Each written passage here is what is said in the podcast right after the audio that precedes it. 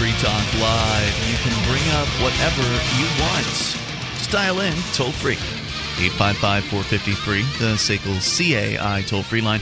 1 450 3733. You can join us on our website over at freetalklive.com, and we'll give you the features there for free. Unlike those other talk show hosts that want to charge you for their sites, you can enjoy freetalklive.com on the house, and you can actually control the content of the website over at freetalklive.com. You sign up, you submit things to it if you would like and that you like you would submit maybe like a YouTube video or a news article or blog post and then other listeners will get to vote on what you've submitted. The most voted up make it to the front page and the top of the website over at freetalklive.com. Nemi is here with me this evening. Good evening to you. Hello, Ian. How are you? Just super. Now, you mentioned something right at the, I guess, the top of freetalklive.com uh, tonight. yeah, there's uh, somebody has uh, submitted a story on freetalklive.com and it has been voted up.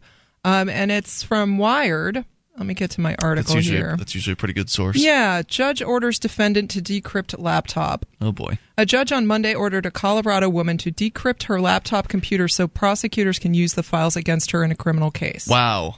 Yeah. Wait a minute. Wait a minute. What about the Fifth Amendment? I mean, didn't didn't they say that you're not supposed to be forced to testify against yourself? The defendant, accused of bank, bank fraud, had unsuccessfully argued that being forced to do so violates the Fifth Amendment Fifth Amendment protection against compelled self incrimination. The judge said, I conclude that the Fifth Amendment is not implicated by requiring production of the unencrypted contents of the Toshiba Satellite M305 wow. laptop computer. The authorities had seized the laptop from the defense. It says right here, Nemi, just to interrupt, uh, that you shall not be compelled uh, in any criminal case to be a witness against yourself. I mean, I'm paraphrasing, but that's yeah, that's basically yeah. what it says here. And and I know this is a concern for some folks who have um, who do uh, videotaping with their their cell phones as well. In terms of, um, I keep my cell phone locked, so if it Me falls too. into hands that are not mine, um, the information right, therein rather, remains intact. I'd rather not have the police department snooping through my emails if I can uh, at all avoid that. Right. Not to say that they couldn't if they wanted to get a warrant or whatever. That if they sent a letter, I'm sure they probably wouldn't even have to have a warrant. They they just send a letter to the internet service provider or uh, or the uh, the mail, email provider, they probably would be able to get in. But just just to make it a little more difficult for them, to where they can't just arrest me on some nonsense charge, right? Have right. access to my phone. Exactly.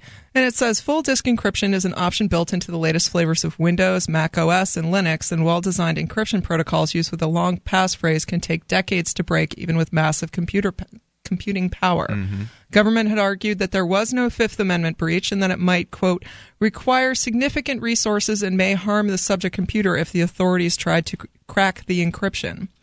The uh, U.S. Attorney, Patricia Davies. It's too much work. We said- need yeah. we need you to just tell us. You just need to give it to us. If Judge Blackburn did not rule against the woman, it would amount to a concession to her and potential criminals, be it in child exploitation, national security, terrorism, financial crimes, or drug trafficking cases, that encrypting all in- inculpatory digital evidence would serve to defeat the efforts of law enforcement officers to obtain such evidence through judicially authorized search warrants and thus make their prosecution impossible. Isn't that the point? Hmm. Well, this isn't all about your rights. It's clearly about getting people and putting them in cages. I mean, we can't possibly have anything in the way of putting people in cages. Hey, you know, people from I just I think this is disgusting. It's horrifying.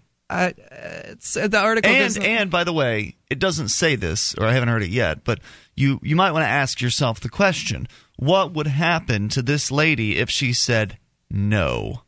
yeah, it doesn't Contempt say. of court. You're going to jail for an indefinite period of time. So the judge ordered the defendant to surrender an unencrypted hard drive by, February 21st. The judge added that the government is precluded from using the active production of the encrypt, unencrypted hard drive against her in any prosecution. So the act of production is can't be held against her, but it sounds like the contents of the search can be used.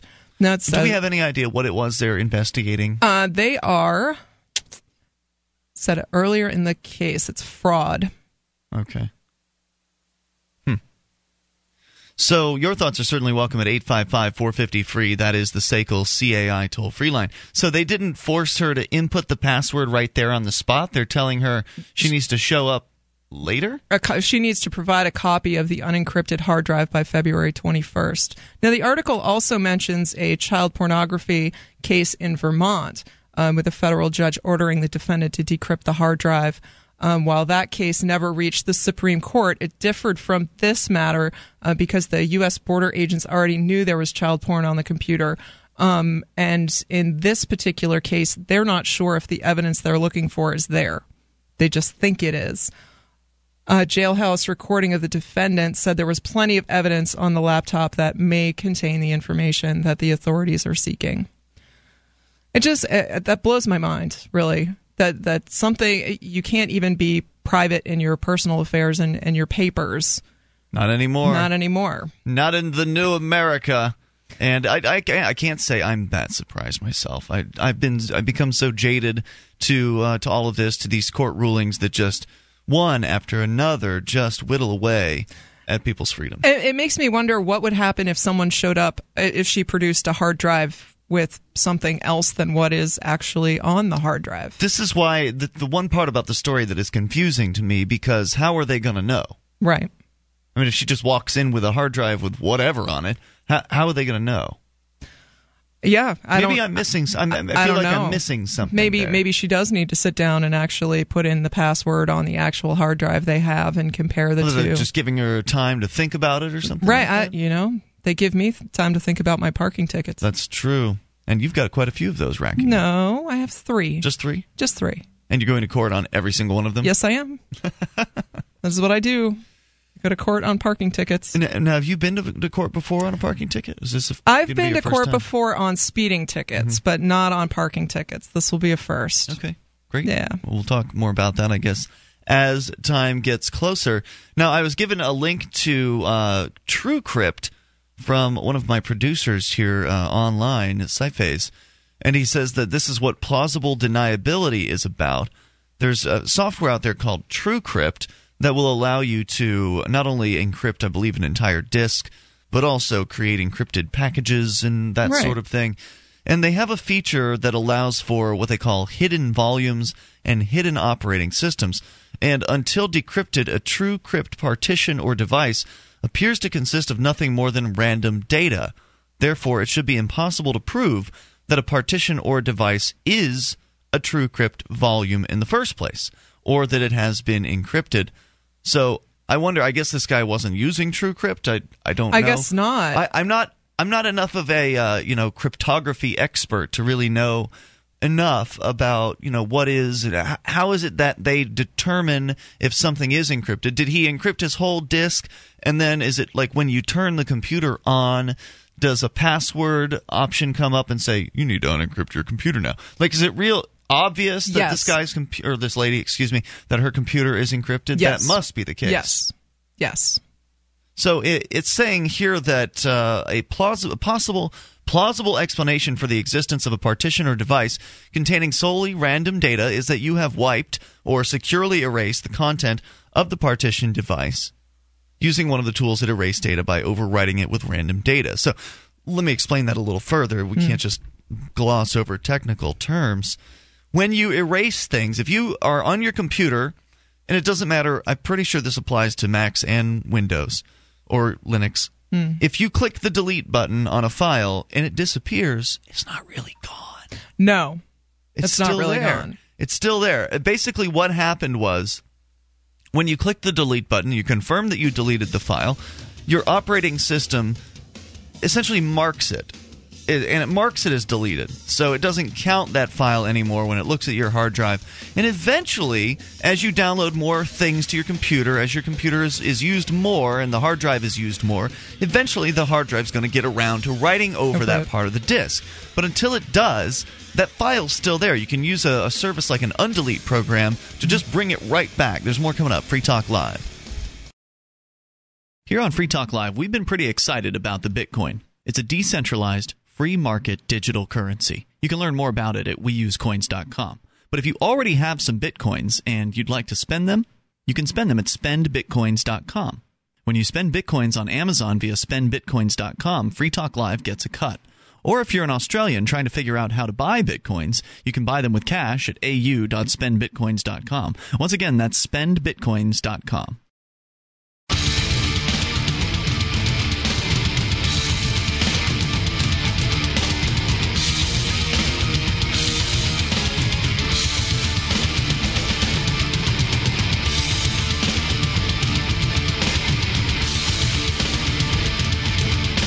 This is Free Talk Live. Dial in toll free and bring up whatever you want. 855 450 free. That is the SACL CAI toll free line. 1 855 450 3733. Join us on our website, freetalklive.com, and enjoy the features that we have waiting for you there. Listening options are included. And I was up uh, burning the midnight oil last night, uh, working on some of those options, as a matter of fact, because, uh, like I said yesterday, we were talking with TuneIn.com. And as you know, if you've been to the mobile site at m.freetalklive.com, we feature the TuneIn application uh, to give you an option for every single phone brand out there. So whether it's uh, whether it's Android, iPhone, iTunes is really easy to use too. I had iTunes? it on my. What is that? The the radio program you were just Tune in. Tune in. Thank you. there's iTunes and no, there's I. I, I misspoke. Um, iTunes is I did have. Uh, yeah, I would agree. Um, I, I had uh, tune in on my BlackBerry, and now I have it on my Android, and it, it, it works great. when I'm Mm-hmm. Easy and it's free. Yep. And you can tune into Free Talk Live's live streams that way, and also LRN.FM. Uh, so, uh, so I've been in talks with them, and we're probably going to do some sort of an agreement. Even if we don't, it was time to go ahead and and, uh, and expand the streaming options. It's something that I did over at LRN.FM several months back. Was add a a different stream that's being hosted on a different server sometimes it's pretty rare but sometimes a server goes down. You know there's something that goes wrong. Things break in the, the mechanical world. And so when that happens it's nice to have another option. And so basically, the way it's set up now is if you're listening to the broadband stream at uh, freetalklive.com, listen, go to listen.freetalklive.com. If you listen to the broadband stream, you're on a different server than you would be if you would be listening to the mid grade or low uh, bandwidth streams. So if one of them's not working, you can now select the other one and try that and see if that one works. It's very Awesome. very unlikely that both servers are going to be down at the same time. So at this point, the only way that you will, will not be able to listen is if somehow we're out here at uh, the studio, at the LRN.FM studio, which is also very unlikely because we have dual internet connections here. So again, uh, very unlikely that anything that, that we're ever going to be completely offline as far as audio is concerned. That's good. So we're, we're a little more robust now. There's still like the the best way to take us down would be a total power failure. Um, we've got battery backup and even a generator here. But uh, as I found out during the last power failure, my power uh, situation is better apparently than the routing switch that the the cable modem company Ha! has Doesn't it figure? because I was still online. The LRN.FM studio was still cranking out audio, but unfortunately, the internet connections were not reliable. Let's just Excuse say me. let's Goodness. just say that. I figured if I had two internet connections, at least one of them would would stay hot, but Nope. and after a little while, they both went down. So I tried, Nemi. I Uh, tried. you know, it, it happens. Uh, maybe we just need to go to satellite instead of cable. No, I don't think so. Uh, at least from what I can tell, satellite. Uh, from from what I can tell, satellite is uh, is just not ready for prime time as no, far as uh, no, I'd agree. as I- far as latency and things like that. I worked for one of the first ISPs here in town, and I was just remarking to a friend of mine who worked with me there uh, the other day that uh, technology just in the last 15, 10, 15 years has been absolutely amazing. And, and you know, GPS and all, all of the technology that you can have in your hand. And it just strikes me as funny that we, we can't keep a radio station up. Even even with all the duplicitousness that you Mm-hmm. Duplicitous? you've built, I don't know if Du- that's the right word. Is that the Du- du- to be to be duplicitous is to uh, to basically deceive someone to act as though you're Uh, so not someone you're not. Duplicate is the word that I was looking for. I love grammar hour, usage hour, diction hour. Let's have let's have it. Let's do it. So uh, we've been kind of on a tech uh, kick here, and we can continue that here in a moment. Speaking of tech, though, uh, audiblepodcast.com slash FTL, great resource to get yourself a free audiobook and get into the world of audiobooks. If you've never uh, had an audiobook before, then you don't know how really useful they are because you can take them wherever you want to go. And uh, it's a lot more convenient in a lot of ways than, than having a book. They're great in my car. Yeah, exactly. It's really hard to read when you're driving, yes. but it's it's. Uh, I wouldn't recommend that. Uh, but listening to a book is a great idea, uh, especially with the, the dismal state of uh, national radio today, just being awful in general. It is pretty terrible. Uh, so, you know, go get yourself a free audiobook at Audible, audiblepodcast.com slash FTL. You get a free gold membership and your first download's free you don't have to deal with uh, you know carving time out of your day to sit down and read a book. A book can become part of your regular day, which is cool. And Audible is the leading provider of digital spoken audio information and entertainment. So whether you're looking for the latest release or something that's a classic, you'll probably find it at audiblepodcast.com/ftl. So we'll continue here, and the news that you started the show out tonight with, which is pretty disturbing, Nemi, is a lady has been forced by a man in a robe to reveal her password or to unencrypt, I guess, yeah. her disk. Uh, to decrypt her, her, laptop so prosecutors can use the files against her in a criminal case. Yeah. Right. Seems yeah. like a clear case of uh, violation of the Fifth Amendment. In fact, she argued that, uh, and doesn't matter. Doesn't matter because the Constitution doesn't matter. matter. I mean, it, even in, in Derrick's court case last week, we mentioned this, and I was glad that you you said it right before we went to went to a um, break. And the he made a motion. Derrick J made a motion that the Constitution matter in in the proceeding, and it, the motion was denied. Denied. denied. So the Constitution so, doesn't matter. I, I just so don't. Awful, and it's just so in your face and do people know this? They must not know. No. Either they must not know or they just don't care or they know and they know there's nothing they can do about it. Like one of those three options, we're all just screwed. I, oh, I, I screwed. think when I'll reference back to your case in Concord with the um, the meter maid who did had admitted she had never read the New Hampshire Constitution. Mm-hmm. I, I, get into constitutional debates with people occasionally. It's not like something I go out and rabidly do, but one of the most frustrating things I, I have is arguments with folks who are like, oh, sure, let's drug test the welfare recipients. I'm like, don't you understand that's a violation? It's unconstitutional. They're like, I don't care. Wait a minute. Because if you don't care when we come for the welfare oh, recipients, oh, yeah. you know, maybe you won't care when we come for the property owners because you rent. Yep. Or the reporters. Stick it to those rich people. Because you, cause you like Fox News. You know, speaking of reporters, you've got news about them. We'll get to that in a moment here, but let's go to your calls first and talk to Eric in the Ukraine. Eric, you're nice. on Free Talk Live. Eric. Hey guys, how you guys doing? Hey, great. What's on your mind tonight? Well, I just wanted to let you know that when we were living in Ukraine, I've been there for the last seven years. He's been there for the last eleven. Um, we have been listening to you for a long time, a couple of years, mm-hmm. and we heard about the Free State Project through you. So uh, we sold our place and flew to San Francisco last month, about one month ago today, and uh, we're on our way. So uh, we went from San Francisco all the way to we're in a. Are you are you driving here. from San Francisco? Yeah, we bought an RV. Oh wow! Nice. I want you to tell me more about it if you don't mind. Stick with me, uh, Eric. We'll bring you back in a moment. 855-450 free. Uh, another trek across the U.S for the uh, Free State Project. Yeah, for what it sounds, maybe a family. He's saying we, so it could be a family, could be a couple. We'll, we'll learn more about Eric here in a moment and nice. his story. 855 450 free. You can take control of the airwaves. Free Talk Live.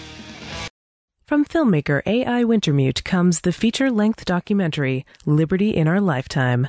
It chronicles the real life activists who have moved to New Hampshire as part of the Free State Project and the many ways in which they seek to live free. But he needs your help to get this important story off the ground. Visit libertydocumentary.com, watch the trailer, and find out how you can help bring this film to life. That's libertydocumentary.com.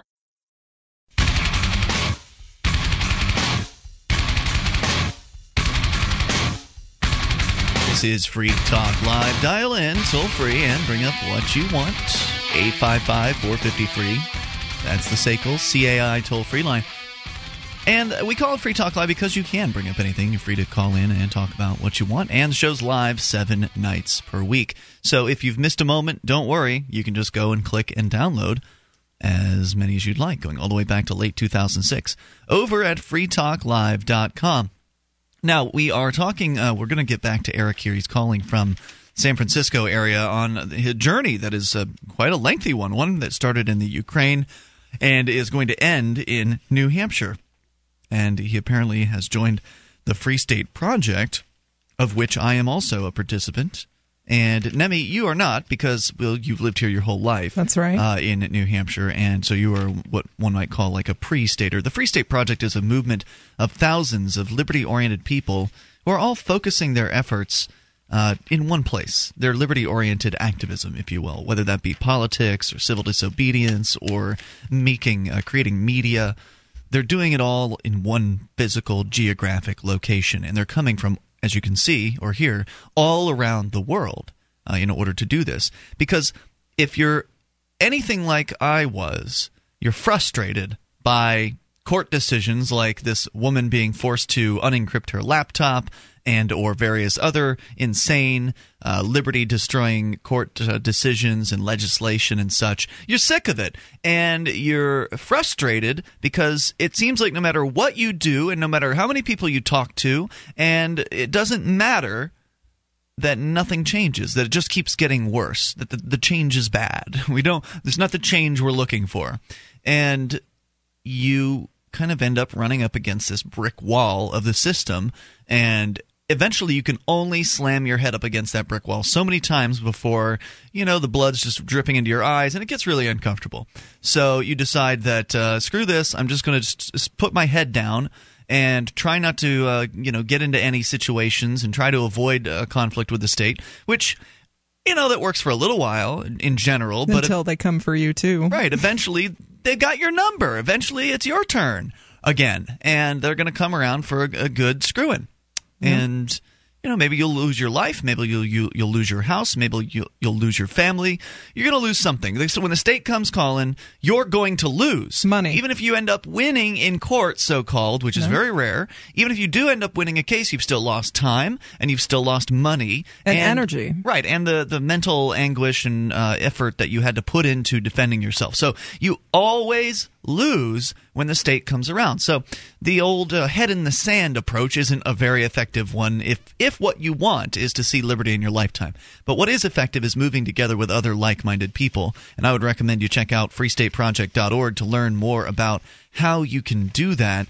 Uh, again, go to freestateproject.org. In fact, if you uh, would like to come visit in New Hampshire and meet people like Eric from the Ukraine and other folks, including many of the voices you hear calling and uh, calling the show and behind the microphones, then I'd suggest you go to the Liberty Forum. It's coming up here in about a month's time. You go to freestateproject.org slash Liberty Forum, and that will give you more information about this just awesome event uh, in which there are hundreds of like minded, liberty oriented people all focusing uh, their their weekend in the same place. So people come from across New Hampshire. They all come to Nashua. They come from across the world uh, tr- to travel to to be together, uh, to see great keynote speakers and participate in panel discussions. But more importantly, to network and to meet new people and meet people that are maybe on the fence about the Free State Project and show them the wonderful community that uh, Nemi you've really started to experience within the last uh, half a year. I would say, yeah, to a to a large extent. But you kind of uh, flirted with it a couple years back. Yeah. And I've been uh, watching you guys for a while. It's a great community full of wonderful people. And there are people that are willing to, to put it put it on the line. And if enough people are willing to do that, then I think we can see a difference uh, made. So go to freestateproject.org slash liberty forum and use discount code FTL2012 to get 10% off the already low prices. freestateproject.org slash liberty forum Discount code FTL 2012. Eric, are you planning on attending? You're, you said you're about ready to, you're kicking off your move right now. You've come from the Ukraine, you moved to San Francisco temporarily, and now you're get, you've got an RV and you're going across the country with the destination being New Hampshire. Are you going to be here in time for the, the Liberty Forum next month? Um, yeah, I think we'll be there in a couple of weeks. Excellent. Um, I, am not in San Francisco right now. We started in San Francisco. Right now, we're in a tropical storm before, right before uh, New Orleans. Oh, oh, oh wow. goodness. Um, so what happened was about two years ago, I started listening to Free Talk Live on the internet while living in Ukraine. Mm-hmm. Um, most of the I've lived in Europe most of the past 22 years, and like you were talking about a few minutes ago, is every time I came back to visit, I saw this police state um, progressing, Mm. and it was just crazy. You know, I you know because it's pretty free in Europe compared to the police here. Wow. So, uh, my wife, uh, I got married a few years ago to my Ukrainian wife. I'm from San Francisco, and uh, she really enjoys your show. Um, Well, I have and to say, I enjoy Ukrainian women. They're very, uh, very lovely ladies. well, the Ukraine girls really knock me out and leave the West behind, Hmm. as the Beatles said. Very nice.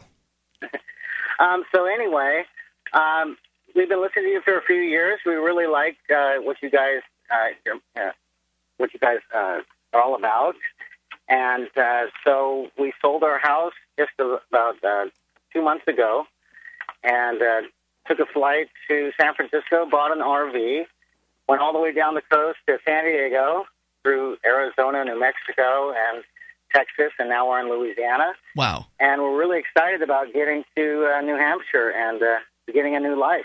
So, And uh, it's is it only- is it just the two of not you? Do you have a family with you? Uh, What's what's that? Well, it's my wife Yulia and our baby Sophia. She's 22 months old today. Oh, fantastic. That's exciting. So, and so, um, so sight unseen, you're just going to show up in uh, in the Shire and make uh, you know make a new uh, new life for yourself. What do you? What is it that you're planning on doing for uh, for a living? You are you kind of like a, a telecommuter type?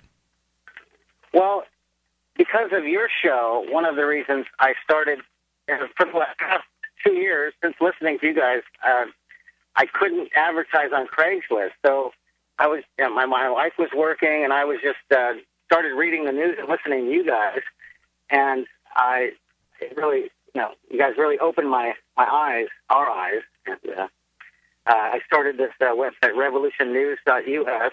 I just post all of the news, like the most interesting news you post, and all the other alternative news, and just to wake people up. And along the way here, uh, I've been telling people all about this. Oh, where are you moving? Oh, we're moving to New Hampshire for the Free State Project. Nice. Like, what's that? And I'm telling them what, what it's all about and everything, and uh, they they really like the concept. And Not only that, it's that um, it's a beautiful place. Everybody tells us that wonderful people, and I'm uh, you have a new uh, host on there. Uh, I'm not sure if it's the lady who's on today, but she said she's from Boston, and she moved there, and everybody's so cool and laid back. And um, I talked We do? to uh, people- what's On- that? we have a host like that on this show. Yeah, you have a host, a lady. Oh, Probably Stephanie. Stephanie. She's she's yeah. from she's from Massachusetts. I didn't know if she was from Boston though, but uh, yeah, Oh, Stephanie. I'm, not, I'm not sure. I'm not sure if she was Boston from Massachusetts. but she Massachusetts, said the yeah. same- She said, "Wow, the people are so amazing there," and that's what people have been telling me all the way. Is like everybody there's so laid back compared to the West Coast where I'm from, and um, that's one of the. There's so many reasons. I, we went through the Free States Project like 101 reasons, Mhm. and uh, the top ones we moved for is first the Free State Project. We signed up uh, about a year ago. We were like number 9,800 or something. Um, and then we look through those reasons, and no income tax, no sales tax, right? That's true. That's right. Two big ones. We actually have an Oh, income wow. tax uh, constitutional amendment that just came out of the House um, favorably, and so we're hoping to see that on the ballot for um, for voters at the uh, in November of this year. Does the Senate have to pass it too? Right. Senate does have to pass it too. That's pending in the next couple of weeks. A vote on that. So there's a possibility that the people in New Hampshire could be voting to prohibit an income tax forevermore, is what you're saying. That's right. Yeah. you know, it hasn't happened yet, but if and it it's does, not like they won't make it up somewhere else, but yeah, I mean, the property taxes. I wish they would prohibit Well, I hear property that I hear that the uh, the break's coming up. I'll call you back when we get up towards the D.C. All right? Can't wait to meet you. You Yeah, have a let us- safe trip. Let us know if anything uh, interesting happens on the road, and yeah, definitely get up here safely. And uh, thanks for the call tonight. An amazing story, all the way from the Ukraine, and you know it's cold there too. So I guess the weather wasn't That's an issue. right. We're coming up. Free Talk Live. The state owns the land, but they don't own the water. If they threaten you in your home, you can try to escape their tentacles by packing the car, leaving your house and much you've worked for, and hope to cross their borders. But if you lived on a boat, you weigh anchor and sail away. Not just any boat, a life yacht. It's a stable catamaran as big as a house that purifies its own water, generates its own power, grows its own food, and has a shallow draft to be able to get a car or SUV ashore. You can be involved. for $1,000 and a commitment as little as eight months. EricksonCounsel.com.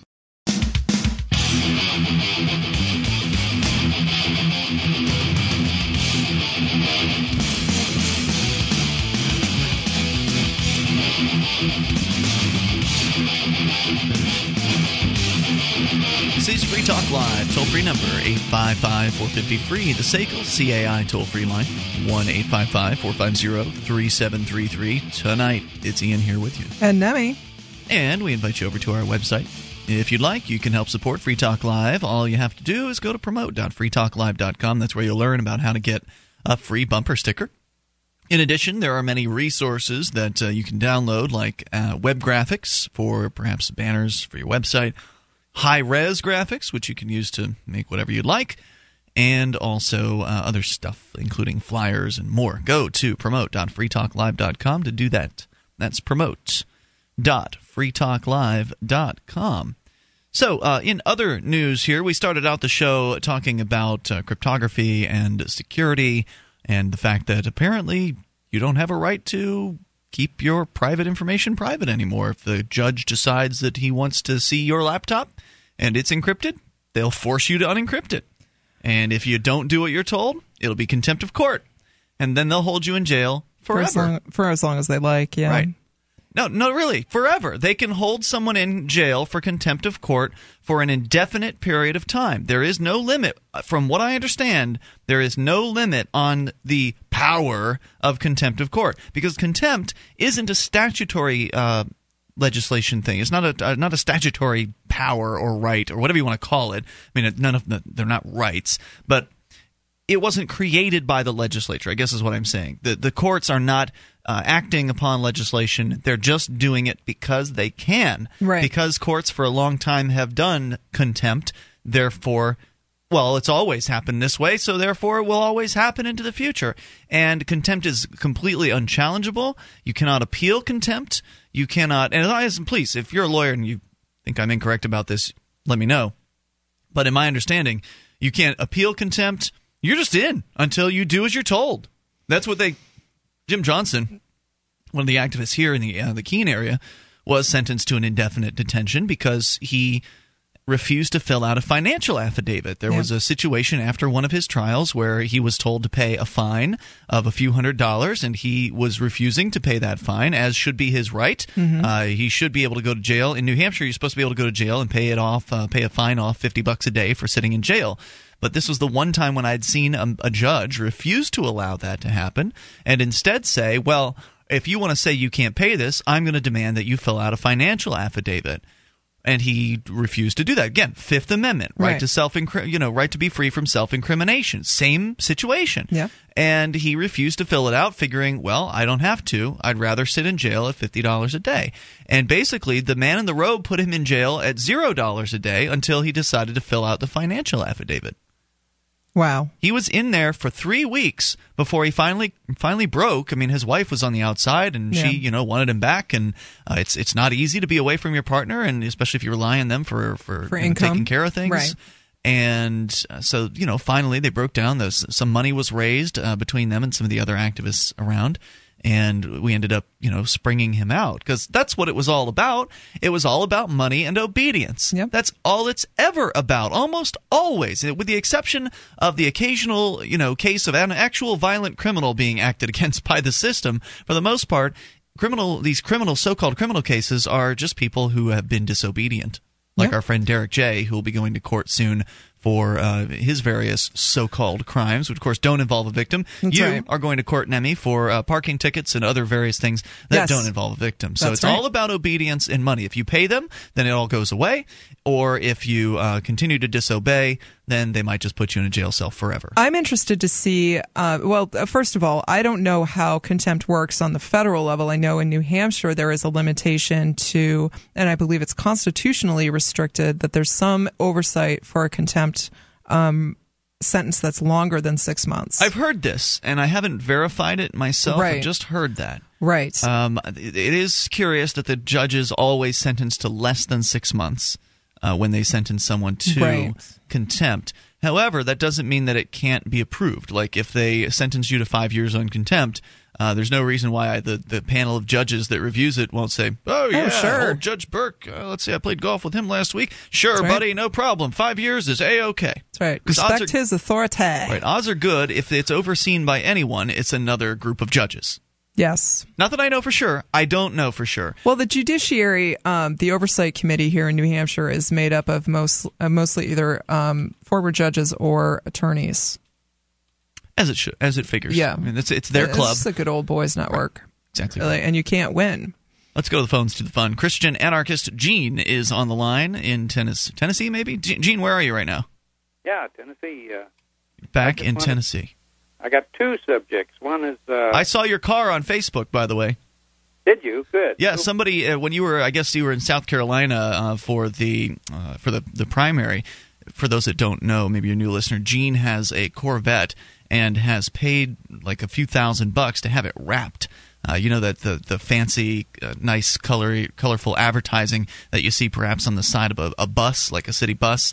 Well, he's got that same wrapping technology on his whole Corvette, and it's a really like hot looking orange, kind of uh, red and yellow, s- sort of uh, flamey looking uh, scheme, paint scheme, and it's got Ron Paul Revolution on it, and websites and information, and uh, somebody snapped your your picture uh, while they were on the roads in Charleston or something like that, and posted it on the uh, the on Facebook. People started sharing it around. It, I think it went viral. I mean, I just people who didn't know who you were were posting uh, your you know they they were posting your uh, your Corvette, which I thought was pretty cool. So Well, I'd sure like to see that. Maybe you can put it on the BBS. I don't know if I can dig it up again. It's been several days since since I saw it, and when when things go away on Facebook, they get real hard to find again. That's right. Uh, but anyway, what were you calling about tonight? Well, number one, Ron Paul signed the hood of my Corvette, so he did autograph my car. Congratulations. outstanding. Nice. Yeah. And uh, uh, the other thing I wanted to talk to you about was you were just now talking about uh, the judges forcing you to encrypt, uh, decrypt anything that you encrypt. Right. I wanted to tell you about a program called TrueCrypt, Mm-hmm. and anybody who wants to can just search for it online. It's a free program. Um, it's called TrueCrypt, and you can encrypt anything you want in a volume, but it has a backdoor, so you can actually have two volumes encrypted in that volume, and one will be your, you know, your standard password. So you know you would you would encrypt some some fake data under a password, and that would be in one spot in that uh, encrypted volume. Mhm. Then you would have another totally different password for your real encrypted data, and there's absolutely no way for anybody to tell which data in that encryption encrypted volume is which. I I'm glad you brought the the conversation back to this because I was just thinking uh, during one of the one of the breaks that you know what what if this lady just said she forgot her password because I forget my password Oh my God! all yeah. the time. I forget the combination to the lock on my locker. Mhm. You know, so what what happens? Contempt Does of court. Contempt of court. And Yeah. interestingly enough, um, based on a tip out of chat, I found that the longest, uh, the American record holder, quote unquote, for the longest time being held in civil contempt of court is 14 years. And a gentleman named H. Beatty Chadwick spent 14 years of his life in prison. Uh, Delaware County Judge, uh, let's see. Uh, his continued incarceration had lost his coercive effect after 14 years um, and let him go in 2009. And it was Oh, during a divorce case. It for a It divorce had lost case. its coercive effect. yeah, 14 years, and he still didn't want to cough up the money. Can't say as I blame him. I think it lost it lost its coercive effect long before the 14 years. Yeah, Wow. yeah. Chadwick maintains the money was lost in a business transaction, and there, therefore, he could not surrender money he did not pr- possess. So, yeah, Sick. this is crazy. 14 years. It's not the only case either. There are a lot of cases where people have just been held and held and held, and you know no one cares on the outside. There's like maybe there's like a mom or a wife or someone else, some real close loved one. They care, but for the most part, no one knows about these guys. Nobody is is aware of their stories, and even if they are, what can you do about it? What can you do if if a man in a robe puts your best friend or your lover in a cage for contempt? and it's one of those eternal sentences. What can you do about it? Nothing. There's there's nothing to do about it because I, I mean, as evidenced by, uh, what's gone on here in Keene. If you go and try to approach people to talk to them outside the courthouse, they'll remove you from They'll ban courthouse you from the from the courthouse. courthouse property. So you can't talk to them there. You really have no. If the sheriff's not returning your calls, you can't. Yeah, You know, you can't go onto the court property to talk to the sheriff. Yep. So, uh, are you just supposed to bang your head on the wall, or, or do you? Apparently. Gene, thanks for the call tonight. Appreciate hearing from you. And uh, truecrypt.org is where people can go and, and pick up themselves up a copy of TrueCrypt if they would like. 855 450 free. That's the SACL CAI toll free line. You can bring up anything you want. 1 855 450 3733. Take control of the airwaves. This is Free Talk Live. In every age, a technology is created that upends the foundations of society the wheel, the printing press, the internet. Now, in a world sliding into financial chaos, a new technology is changing the way monetary systems work around the world. It is called Bitcoin. Bitcoin is a new form of money, controlled not by banks, governments, or corporations, but through mutual commerce between free individuals. To learn more, visit weusecoins.com.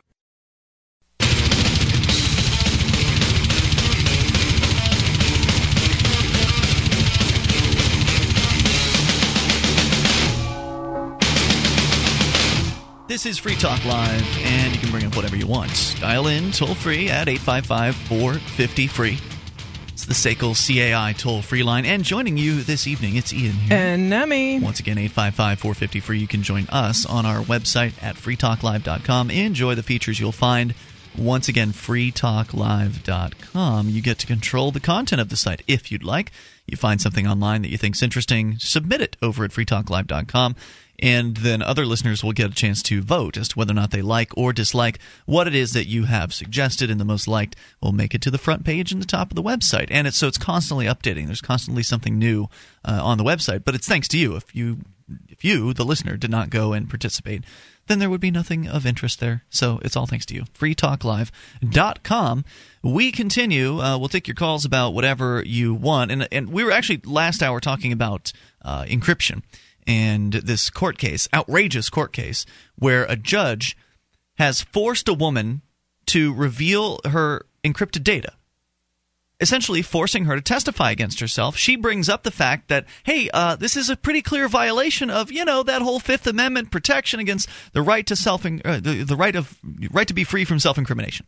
And the judge said, I don't think so. That's not how I interpret the Fifth Amendment, little lady. I think that uh, the Fifth Amendment doesn't apply to your encrypted computer, so therefore, hand it over. That's right. And if there's something there that's going to prove you guilty of bank fraud, lady, you are going to be guilty of bank fraud. Or if she opens it up and there's some sort of questionable uh, pornography or maybe some uh, computer files that she didn't pay for or something like that, Right. some downloaded movies, maybe she'll end up getting some extra charges uh, tacked on there too. Awesome. Yeah. Uh, so so the, what do you do about this? How do you have encryption? Why, why even bother having encryption if they can just force you into revealing the information? Right. So the answer, according to uh, Gene, who called in, one of the uh, the folks that has uh, t- sent me inf- information here, uh, is the TrueCrypt program at TrueCrypt.org. They have what they call hidden volumes, and the way it works, from my understanding of of it, is when you create this encrypted, you can create it, you can encrypt an entire drive, but you can also create an encrypted uh, container, basically. So you can you can create a file on your computer that is like a, a, a box, basically. You can just put a bunch of stuff in that you want to be encrypted. So the rest of your computer can be unencrypted. So, for instance, something you might want to encrypt is like your Bitcoin wallet Right. you know keep keep some whatever is important important business documents whatever it is you want to encrypt you put it in this file now you can make the the container in two ways there's one where it's just a regular encrypted container you type in your lengthy encrypted your password to unlock the encryption and then it lets you in and you can browse through the files as though it's a normal uh, drive on your computer Right. but the hidden volume version of that basically creates a secret hidden container within that file.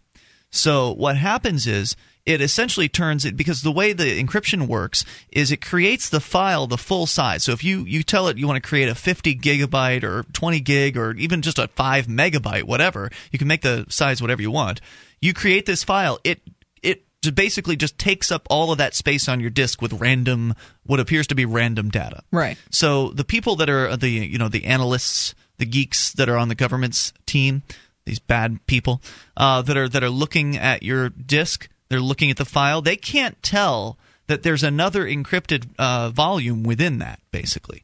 So it's uh, you're kind of almost nesting encryptions in a way, not No. quite, because when you open up the when you when you go to access the file with the hidden volume in it so there's two two portions right there's the one that's just the regular encrypted volume and then within that there's a hidden encrypted volume when you go to open the file it asks you for the password well this is where if you're being forced to give the password and maybe maybe it's not even the government that's doing it. Maybe it's some uh, some you know uh, private person who wants to get access to your your business data or something like that. Maybe you're you know you're being held at gunpoint to reveal some sort of a password uh, to some important business thing.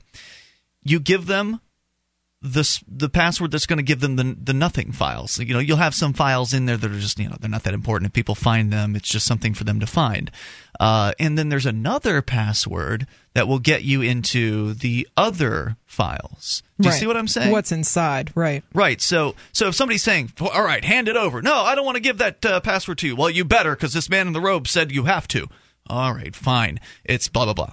But you didn't give them the password to the real encrypted files within that encrypted file. Does that make any sense? It makes sense to me. What what I think though is to to say that it's it's not findable is not accurate. It's certainly findable. It's just not accessible. So Well, they would have to know it's there in the first place, and there's Right. no way for them to, to know that. Well, my my understanding is even if you hide a, a partition on a drive, Mm-hmm. is you st- if you know what you're looking for, if you are a geek, when I and I, Yeah. as you say, I would assume that the geeks on the government side are true geeks and, and, geeks. and know what they're looking for. That's right, and and so if they are looking for it. They can probably find it. They can is- is find my the guess. file. They can find Right, the encrypted. but they can't get partition. into it. Right. They they can't know what's in there, and they can't know that there's another encrypted partition within it. Just from looking at it from the outside, it just looks looks like random data on the disk. So they can know. They can say, "Well, this is encrypted. You need to let us in here." But they can't know if there's another encrypted version of that. If if that makes any sense. It does. So it's like encryption within encryption. So uh, that's where it comes to the plausible deniability thing. So we'll continue here with you and your calls. You can bring up whatever you want, and we'll go to Tom, listening in Maine. You're on Free Talk Live with Ian and Nemi. Hello, Tom. Hi, great Hey. to speak to you guys again. What's- Uh, what's on your mind tonight? guys? I I keep you in the loop here with the uh, assault charges that I'm facing. Tell me more uh, about that. Uh, well, I again, I'm I'm not I'm totally in the dark. I have received no discovery whatsoever. This started taking place on November uh, fifteenth. I, re- I was I was arrested by mail. Uh, I received the uh, the summons to show up for an arraignment on assault and battery and disorderly conduct uh, on December eighth. And uh, just by showing up, because now I, I filed the four motions that I'm going to start with tomorrow, uh, and the, I have the answers to the motions by the prosecuting attorney. And just by sh- because I'm challenging jurisdiction, that's one of them. And just by showing up, just the fact that I showed up because he says so, that uh, well, that they already can assume jurisdiction because I showed up.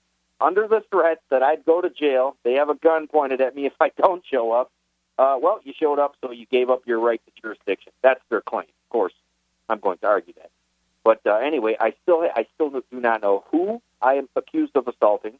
I do not know when or where this assault took place. Wow. I just have this this citation. All I have right now is an unsigned citation from a police officer claiming that I am being charged with assault and battery and disorderly conduct. Well, Tom, I've got to tell you, it was really a prank. I put that letter in the mail to you, so you can't really prove who it's from. Ha ha. No, un- unfortunately, I've been in, the- in the arraignment already, so I know better. When uh, is this trial scheduled to occur? Well, the trial, and this gets even better. The trial is scheduled for February 10th. They wouldn't hear my very first motions, which are now obviously I don't want to put the cart before the horse and file all the motions I want to file because I want to get through these first ones first and try to get it dismissed. Which, and, and it gets even better. I, I hired an attorney. This is where it gets really strange. When this first took place, I hired an attorney for $175 to do two things. One, I wanted the, the uh, police uh, audio recording because they, they tried to interrogate me. And I refused to talk to them. And this kept going and kept going and kept going. And then I know that as soon as you tell them you re- you do not want to speak, they're supposed to stop unless they arrest you and then whatever they want to do. But it kept going, and I wanted that recording really bad. I paid this lawyer to get that and to subpoena the uh, videotape of where this took place. Mm-hmm. Guess what? This guy, and also he he sent in a discovery request for me. Well, by doing that, that kind of put him in a situation where it looked like I retained him. Mm. So it gets even better. Two days before, and he knew I did not want to retain him. I did. I, number one, I'm not going to pay him the thousand dollars, and number two, I I didn't want an, an attorney. I wanted to do this on on my own because we have a lot more leeway. So, check this out. Two days before my uh, my uh, arraignment, he calls me up and he says, "Oh, guess what? I'll tell you what. Hold on. We'll continue your story here in a moment. Uh, the legal land nightmare that it's sounding like. 855 450 free is the toll free number. You can tell your story, bring up whatever's on your mind, take control of the airwaves. 855 450 free. This is Free Talk Live.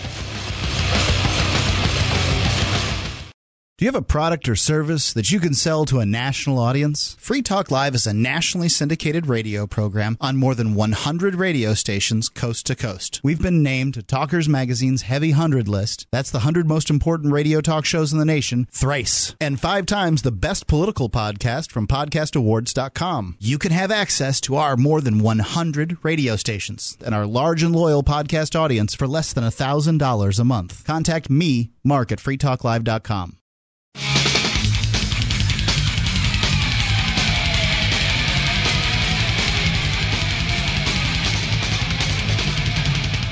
This is Free Talk Live, and you can bring up whatever you want. Dial in toll free at 855 450 free. The SACL CAI toll free line, 1 855 450 3733. And you can join us on our website, freetalklive.com. Enjoy the features that you'll find there, uh, features including the news updates. You get signed up, and we'll keep you in the loop whenever there's something you need to know about Free Talk Live. Go to news.freetalklive.com and get on the list there. You can follow us via email or Twitter or Facebook, news.freetalklive.com. In fact, I sent out a news update very early in the morning as I wrapped up adding a brand new stream to our website. So you now have three streams from which to choose. We've got the dial up slash narrow band stream for those of you on very limited, restricted uh, internet connections. We've got now a mid grade stream, a mid band uh, stream, where it's 32 kilobits per second, so twice the bandwidth of the dial up stream but not quite as it doesn't sound quite as good as our full bandwidth uh, high bandwidth stream which is 64 kilobits per second. So you now have three choices instead of just two. And you would have known that first if you were on the news list and you can get on that list over at news.freetalklive.com joining you in the studio tonight it's ian And Nemi. Nemi uh, from the Shire Free Press, shirefreepress.com. Relatively new site. Uh, they're still uh, building it, I think. But, uh, yes, we we are in production. We have some some great uh, pieces that are coming. We have some investigative journalism that is coming up on um, security in New Hampshire courts, and also um, a kind of spinning out the Robin Hooding endeavors. If no one is, uh, if you're not familiar with what Robin Hooding is, it's the practice of going out and um, beating. Um, or getting in front of the parking attendants and our parking meter maids. What do you what do The you call enforcers. That's right. The people who are out there writing enforcers. tickets and just drop a nickel in and kind of render render their ticket obsolete. Right, or before they can get to the right. person's car, Can't- you're saving them essentially. beat them to it. So I would love to see um, see us uh, organize an effort, and and the group here in Keene definitely has the ability to do it. We have the enthusiasm to do it. We'd like to go out and see if we can render parking enforcement useless for a week, for eight hours a day. for eight hours a day. Wow, that's really it's I- that's ambitious. very ambitious. It's ambitious, but I know we can If do you can it. pull that off, it will be a huge we can do coup. it. We can do it. So I think you're right. I think it's possible maybe now with the amount of people we have here. if we- Absolutely, and we've we gone double the mobile. amount of activists, it'd be even easier, though. We, we've we've gone mobile. We have uh, two-way radios that we use in the cars, and we um, we go out and we follow the follow the parking attendants around. And I'd like to see if you know what the costs are, and and just do a really investigative piece for the Shire Free Press. And those are a couple of things that we're working on the that I'm really uh, board excited operator about. says he's heard that if you fill the meter and you get caught, that you can get a ticket yourself. But that's not true in Keene, New Not true in Keene. In some places, it is true. In some places, it is a crime to save someone else's parking meter. That's right, and and what we've seen in Keene is they've brought the kiosks in again, uh, much like the Bearcat situation that I'm sure we've talked about on the air before. Um, the city council really isn't interested in what the people of Keene have to say or what the opinions are of the people who are in Keene. So we have these kiosks that kind of um, make Robin Hooding a little more difficult. It makes it impossible. Well, uh, we'll see. I think we'll see in the next couple of weeks. it makes it impossible weeks. because you can't go and uh, you can't ascertain how much time someone has left on their meter. I got lots of nickels, Ian. Okay, I, I see where you're coming from, but you don't know if, if someone needs to be rescued in the first place True. with that system. So I mean, So it's you more like put a nickel on everyone's account. Sure.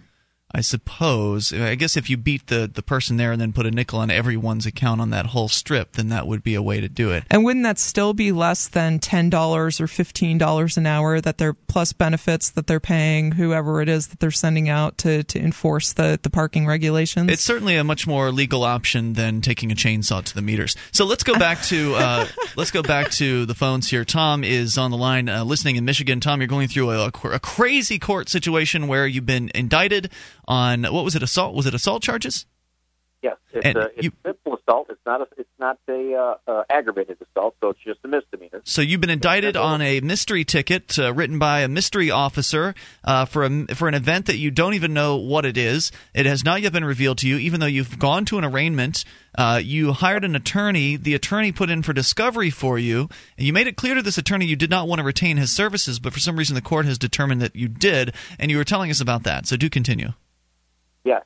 So uh, where I left off was uh, the the attorney that I hired just specifically to do the uh, subpoenas because I thought, well, he's a court officer, he can get the subpoenas quicker, which is the videotapes that I wanted from the facility I was sitting in when the officers encountered me, and they're claiming I was disor- disorderly, and the uh, FOIA information. That's what it says specifically on the receipt that he signed. That I wanted the FOIA information of the police audio recording that they claimed that they were taking. And uh, as I told you guys before, I called my friend Kurt here, and, and I wanted him to listen in on it. And uh, they had a, the cops had a fit about that. That I picked up my phone and called. They actually they accused me of being a conspiracy theorist. Well, Hmm. lo and behold, all the information is gone. The attorney that I hired to do this never got that done. He refund and he showed up again. Back to what I was saying. He he called me two days before my arraignment and told me that his secretary accidentally faxed in an appearance notice. Oh my! Well, I didn't I didn't want him there, but he had to show up. So we talked in the hall. Uh, we went inside, and I told him, "I want you to leave. I don't want an attorney." Well, he says, "I have to. I, you know, I have to appear because, of course, you know, he's part of the bar, and the secretary did this, so he claims." So the first thing, the judge calls my name. I walk up there, and of course, right away, the attorney jumps in there. And because he did that, and he claims, and the, the judge specifically asked him if he was retained. I mean, I can read this to you. It's very, very short. hmm Um, I'm, I've got it in my hand right now because one of the things I did, I'm, I'm claiming it was an improper uh, arraignment because I was never asked for. I was never even asked for a plea.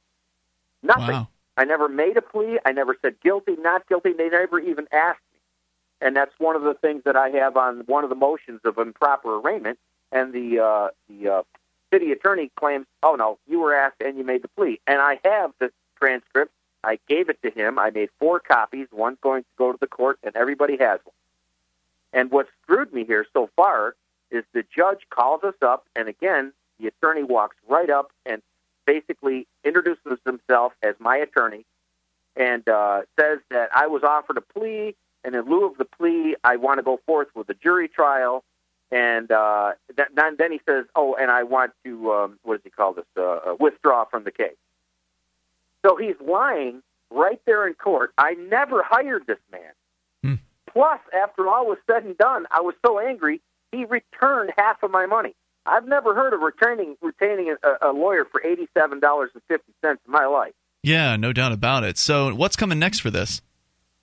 Oh, that's I, I was sitting here listening to you guys, and I'm I'm I'm listening. I was going to bring my laptop in there tomorrow because I I don't have the money to pay the thousands of dollars for these books to, to reference the uh, the uh, uh, rules of court and the MCL uh, Michigan compiled laws, statutes, mm-hmm. laws. So I had it on PDF form. I was ready to go, and here I'm listening to you guys talking about confiscating my laptop and all this, and I'm thinking I'm already going to be pushing my luck with uh, with the questions I'm going to ask. And uh, you know, I studied Mark Stevens and jurisdictionary, and I'm I'm going to right away uh, walk in with the uh, uh, uh, uh, presumption and assumption that I am not the fictitious name that you're calling me. You know what? I wish you the best of luck, Tom, and keep us in the loop with what uh, what goes down. It sounds pretty outrageous thus far. You don't even know what the situation is, and they're charging with a crime. It's Free Talk Live. You can listen to Free Talk Live on the radio via podcast, the webcam, and our live streams at freetalklive.com. Not enough options? Now you can listen to Free Talk Live from any phone, anywhere. Add this number to your phone 760 569 7752. It's a long distance call, so make sure you're familiar with your phone's calling plan. The Free Talk Live listen lines are airing the latest episode of Free Talk Live 24 hours a day, including our live shows. Call 760 569 7752. That's 760 569 7752.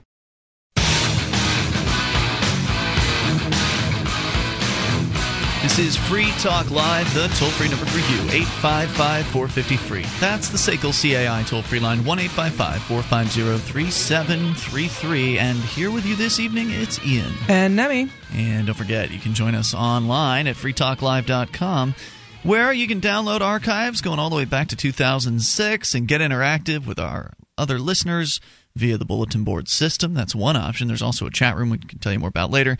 Uh, but you can go to bbs.freetalklive.com to get to the bulletin board system where you can interact on our. It's basically a forum, but also we post uh, show notes there as well. So sometimes the uh, the show prep that you hear on the show, we'll post that over at bbs.freetalklive.com as well. And of course, like everything on our website. The BBS is totally free. bbs.freetalklive.com dot com as we continue with you and your thoughts. Let's go to Daniel in Seattle. Daniel, you're on Free Talk Live with Ian and Nemi. Hi, good evening. Hey, Daniel. Uh, I need some advice. I was hoping you could give it to me. For what it's worth. Yes. well, that's what I called. Um, so I am a Cub Scout leader, and we meet once a week, and I've been doing it for about a year. And last night at the meeting, it was the topic was uh, how to do a flag ceremony properly. Mm. And I really enjoy doing the, you know, hanging out with the boys and stuff and doing all the fun stuff. But last night I kind of felt like I was a a Nazi or a Jew at a Nazi meeting. Oh my! Because the whole time was, you know, this is how you salute the flag. This is the proper way to say the Pledge of Allegiance. Let's stand. Be more respectful. It was just sort of the state worship kind of thing you guys talk about, and That's it made a, me really uncomfortable. I bet it did. It would make me uncomfortable too. Yeah. so I don't know if I could take a lot more of that and normally that's only like a couple minutes of the you know the meeting, maybe at the beginning or something, mm-hmm. and I can get by that. But uh, what might you do in my situation? I think I would quit. And here's here's why. I have I have a number of different levels that I, I can relate to on this. Believe it or not, I was a Boy Scout for a year. I was a I was a staff member. really? I was a Boy Scout. Um, and, and I too, I as as an atheist, I had some issues with it. As a for female, sure. I had some issues with it. As um, someone who is supportive of the gay community. I'm, I had some issues with it, so I left. And and it's really all about you looking at you being able to look yourself in the eye at the end of the day.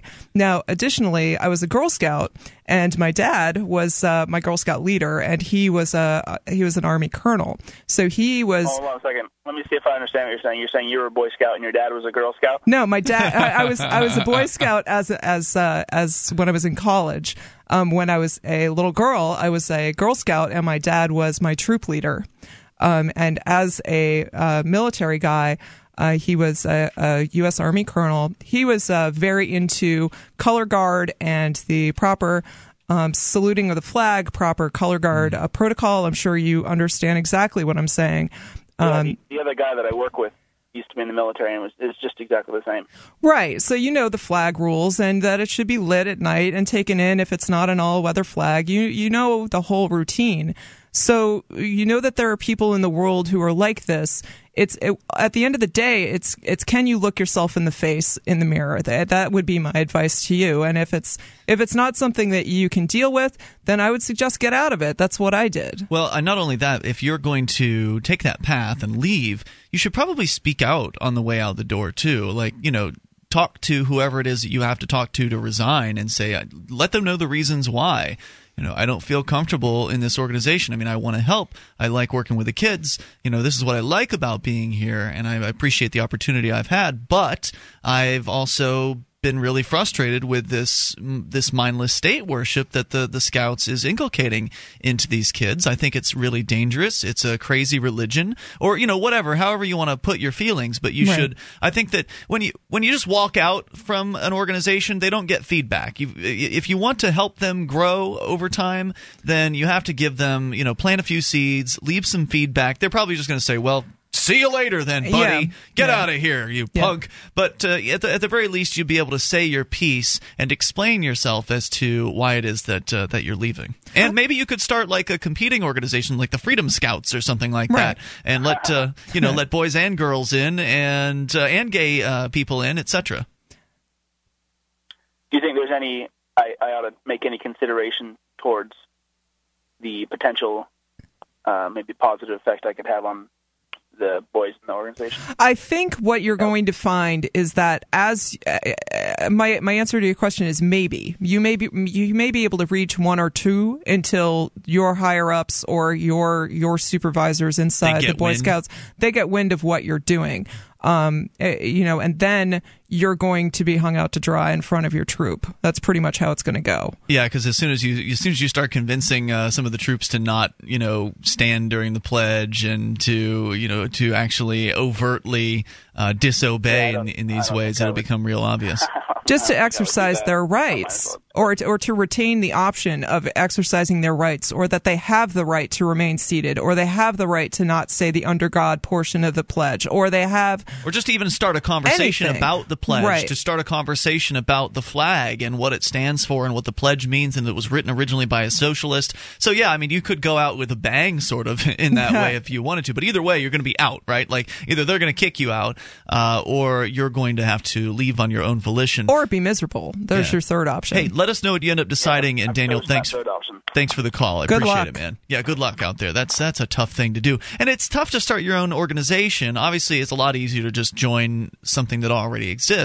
But maybe, I don't know, it'd probably be a lot harder in Seattle. But maybe if you moved to New Hampshire as part of the Free State Project and started networking with some liberty oriented families, maybe it wouldn't be so hard to start up some sort of a scouting organization. Right because there are lots of good that they're fantastic skills that they teach in the scouts. Right. It's not like the resources aren't there. I mean, you can still teach people how to tie knots and sure. put up a, can, a, a tent right. and set a build fire, a, build a shelter, start a fire. I mean, so you know all that information is there. It's just not being couched, or it's currently being couched in the statist mantra right. and the statist belief system, or this cra- crazy state religion, if you might want to call it that. And by the way, speaking of uh, building and surviving and things like that, WiseFoodStorage.com can help you out because you know, it sucks to have to run through the woods with a with a knife in your loincloth and uh, sl- slaughter animals and you know cook them over a fire. Fire. It makes a lot more sense to just have some food and storage in your basement. You know, in the uh, event of some sort of a disaster, whether it be natural or some sort of a man-made uh, occurrence, it's good to have some food around. And uh, fact is, if you're out in the woods hunting for food, you're going to be competing with other people who are doing that same thing. We just don't have the resources. There's just not enough natural resources in any general given area to support a full population. So it makes more sense to uh, to to have something stored away. And Wise Food Storage can help you with that. Go to wisefoodstorage.com and learn about their delicious ready made meals like cheesy lasagna and savory stroganoff that are packaged for freshness in individual metal mylar pouches. They carry a 25 year shelf life. This is serious food storage solution.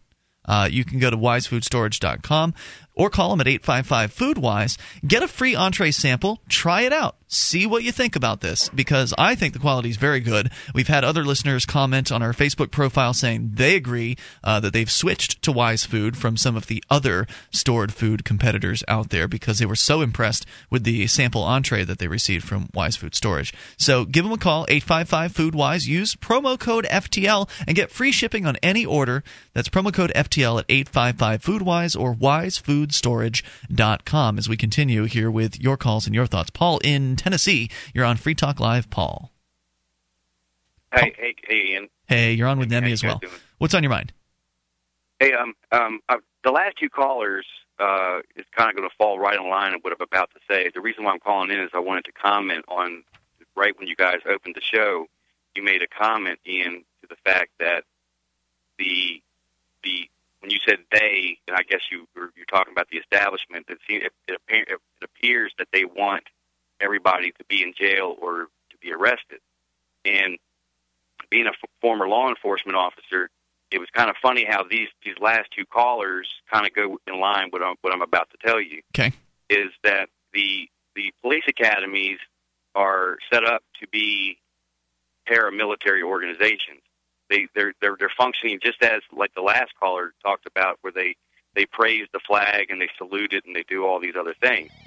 And what my concern is is that years ago, when you when anyone had an interaction with law enforcement, just because you were an upstanding citizen without a criminal record was enough for you to be sufficient to go on your way. Today, the police are trained, and I'm one, you know, and, and, and being a person who went through their academies, they're they're teaching us to. Everyone's a suspect. Hang on, Paul. We'll bring you back here in a moment for more thoughts. Uh, former cop, more coming on the free to- free talk live. Americans are losing their wealth. People are rioting in the streets. For years, the American people have ignored the assaults on our liberty. The book in plain sight, The Disregarded Truth, not only reveals the truth in the deceptive tactics that have caused the decline of our liberty, but also identifies and explains how we, the American people, can restart what was once a free America. It's time to wake up, protect our liberty, and return the government back to its proper role. It's time to know the truth. Order in plain sight, The Disregarded Truth today at Amazon.com.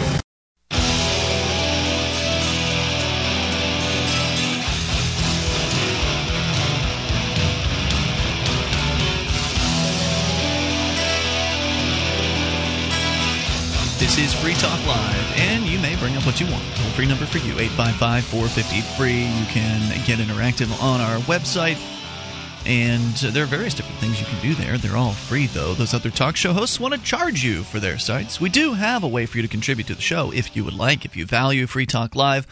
If you value the idea that we're here on the air seven nights a week across over 100 radio stations around the country, and of course online as well as satellites, uh, we're on up on XM on two different channels there. If that's valuable to you, then you can voluntarily support the show through the AMP program. AMP stands for Advertise, Market, and Promote. And the idea is you send in three bucks a month and we invest that in the show and get on more radio stations around the country and bring more internet listeners on board as well. So you can uh, get the know, perks as well uh, as uh, just help. You can you, know, you can do it because you want to help us, but you can also do it because there's perks involved, like access to the AMP only forum, the AMP only podcast and more. Go to amp.freetalklive.com, get signed up with any major credit card through PayPal, or use alternative options like Visa or MasterCard right on our website over at amp.freetalklive.com. As we continue with Paul in Tennessee, Paul, you're back on Free Talk Live. Uh, former cop, is this Paul McConkey, by the way? That's correct. Oh, okay, great. I talked to you uh, yesterday. We did a, an interview that was attached to uh, the the show after the fact. So we didn't do it on the air. We did it prior to the show, and then I added it to the end of the program. Mark normally does these interviews, but he's out of Mm-hmm. town this week, and I'm glad I had the chance because uh, it was very interesting. You're the the author of In Plain Sight, which is uh, you're one of our advertisers actually right now, and you're you experience you're you're relating to people your experience as a law enforcement officer uh, who you were in the the field for approximately 10 years. And you were just commenting on the police these days and how everyone is a suspect. Doesn't matter how upstanding they might be in the community they're a suspect. So continue your thoughts. Well, and, and, and that's where my thought was, was, was headed was that the law enforcement agencies today, with their paramilitary organization training, is brainwashing the American people that have chosen to enter the field of law enforcement mm-hmm. to look at everybody as a suspect, and if and if they are not immediately a suspect, they are to be treated as to gain evidence to turn them into a suspect. Now, the sad part is that we have come so far away from that that pole, you know, basically switching poles here in our society that now we're we're talking about um, law enforcement, and, and this is this this is the phrase that I'm now saying. Law enforcement agencies that are unprincipled and immoral are the greatest threat to public safety. But at the same time, these are the same individuals that are supposed to be protecting us. Ah, the irony.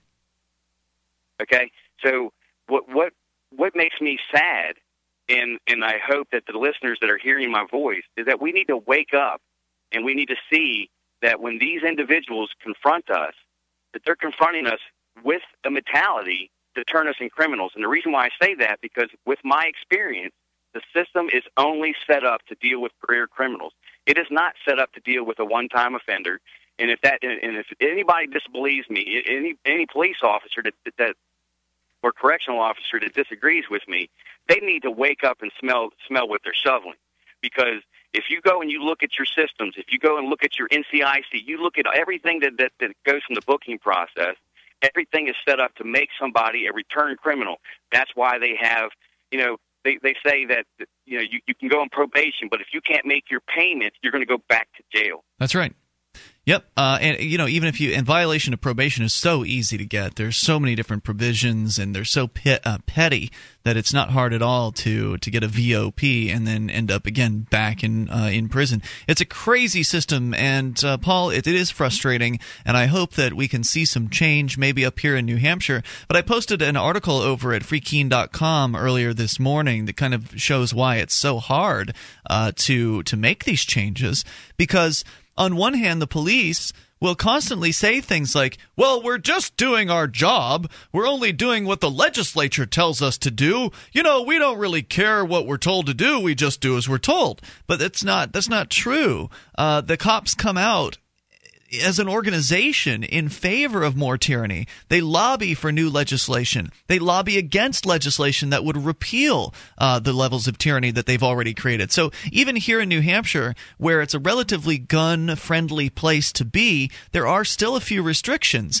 And there was a proposal to repeal some of those restrictions recently. Yes. And the police chiefs came out, or the police, you know, the cops came out in opposition of this proposal, and they came out with their fear mongering about how, oh, you can't let some felons have guns because toured the state even. What's that? They toured the state. Really? even. So on yeah. a speaking tour? Yeah. Yeah. So to fearmonger people to say, yo, you can't just legalize felons carrying firearms, and it was only a proposal to legalize some felons. It wasn't even all felons. But you can't even have these uh, child molesters having firearms or whoever having firearms because, well, they're felons. And you know the suggestion, of course, there is that if it if it were um, because it's illegal that the felons are unable to get firearms, which is a complete fantasy and totally unrealistic and absurd. And as we know from Mark, who is, is not here tonight, but he is someone who did go to prison for a violent felony, and now he has a family and he's complete completely turned his life around, but he can't protect his family. No, it's a felony again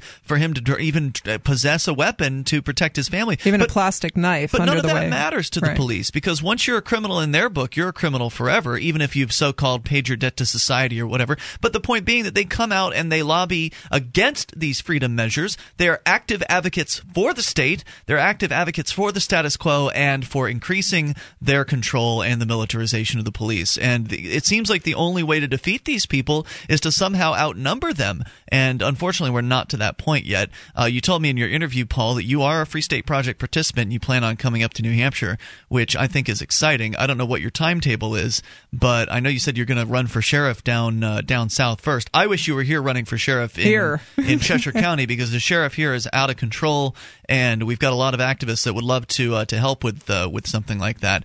But uh, and, and, and Ian, that that may all change. Okay, that I may be up in New Hampshire and running for county sheriff in the county, you know, like of you know where you're at. And but this is this is the the, the biggest factor that the American people need, and and law enforcement in the, in the entire law enforcement community community. You know, they need to. You said fear mongering, and this is their this is the key of what they're doing, and which is explained in my book.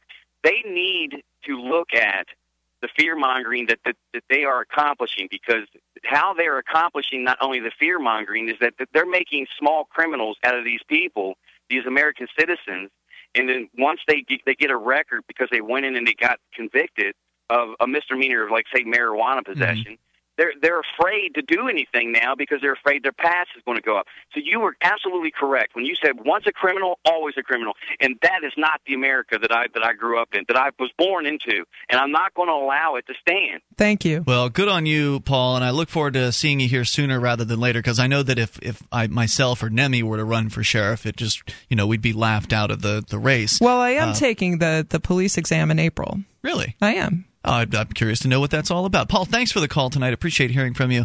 Uh, but if, if you know if one of us were to run, we wouldn't be taking it seriously because we don't have the law enforcement experience. But if somebody with 10 years of law enforcement experience, who also, by the way, was talking with again, if you hear the interview on last night's podcast, uh, he talks about how he was uh, not only in law enforcement but also in the military, also went to law school.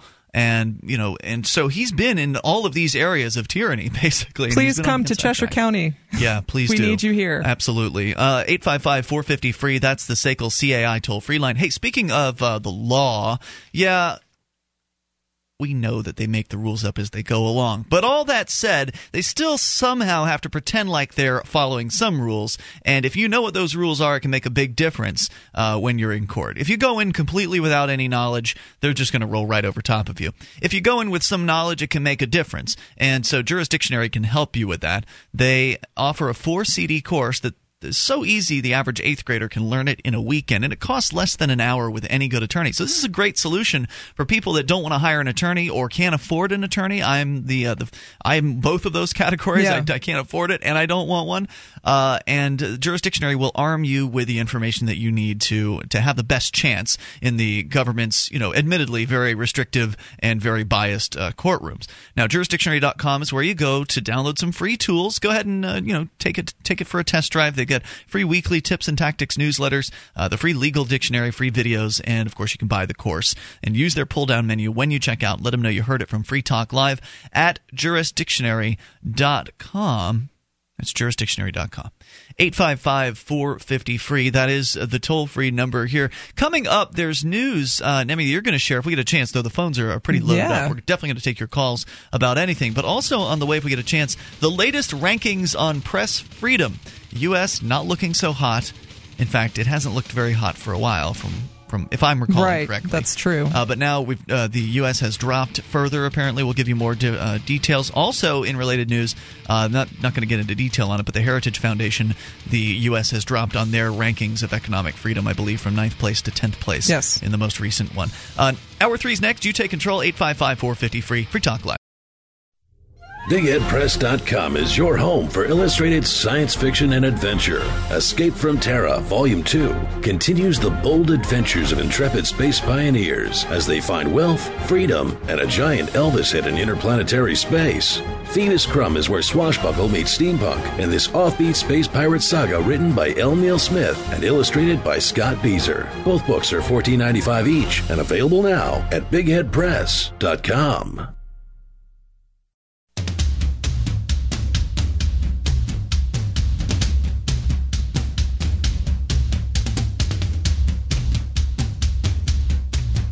Free Talk Live, toll free number 855 450 free. That's SACL CAI toll free line. You can bring up what you want. 1 855 450 3733. Join us on our website, freetalklive.com, where you can enjoy the various features there totally free. Unlike those other talk shows that want to charge you for their sites, freetalklive.com, it's all there, it's all free. So enjoy. Uh, so joining you here tonight, it's Ian. And Nemi. And by the way, Free Talk Live is brought to you by SACL CAI, SACL CAI, and Jason Osborne, the man behind SACL CAI, or one of the guys behind SACL. Uh, he's been a longtime supporter of this program and really appreciate Jason Osborne and everything that he does, not just for Free Talk Live, but the Liberty movement as a whole. He is uh, sponsoring a number of uh, liberty oriented uh, media programs out there and also uh, is, I believe, involved in organizing this year's Porcupine Freedom Festival, which will be coming up this summer. Nice. Although right now we're focusing on the Liberty Forum, which is imminent. It's coming up in just a few weeks, so I'm sure we'll talk more about PorcFest after the Liberty Forum wraps up, uh, and maybe we'll talk with Jason about those things when the time comes. Again, thanks to Jason over at SACL CAI. Let's continue here with your calls and your thoughts. Crichton is on the line in Kentucky. Crichton, you're on Free Talk Live with Ian and Nemi. How are you guys today? Great. What's on your mind tonight? Well, uh, I was going to bring up the Maine caucus this weekend, but I was on the line. I was listening to your other callers, and I had other points to make related to some of your previous callers. If you don't mind, Go for it. uh, concerning the guy with the uh, in the um, scouts with the flag issue. Um, there's actually three flags for the United States. Most people don't know that. You got the normal old glory that everybody thinks about, which is actually a war standard, and that's part of the reason, like you said, that people don't like to uh, salute it because it's kind of nationalistic. And you also have the garrison flag, which looks just the same, except it has a gold border around the outside, and it's usually very large and flies over embassies and foreign bases and places like that. But the one he might want to consider is called a civil flag.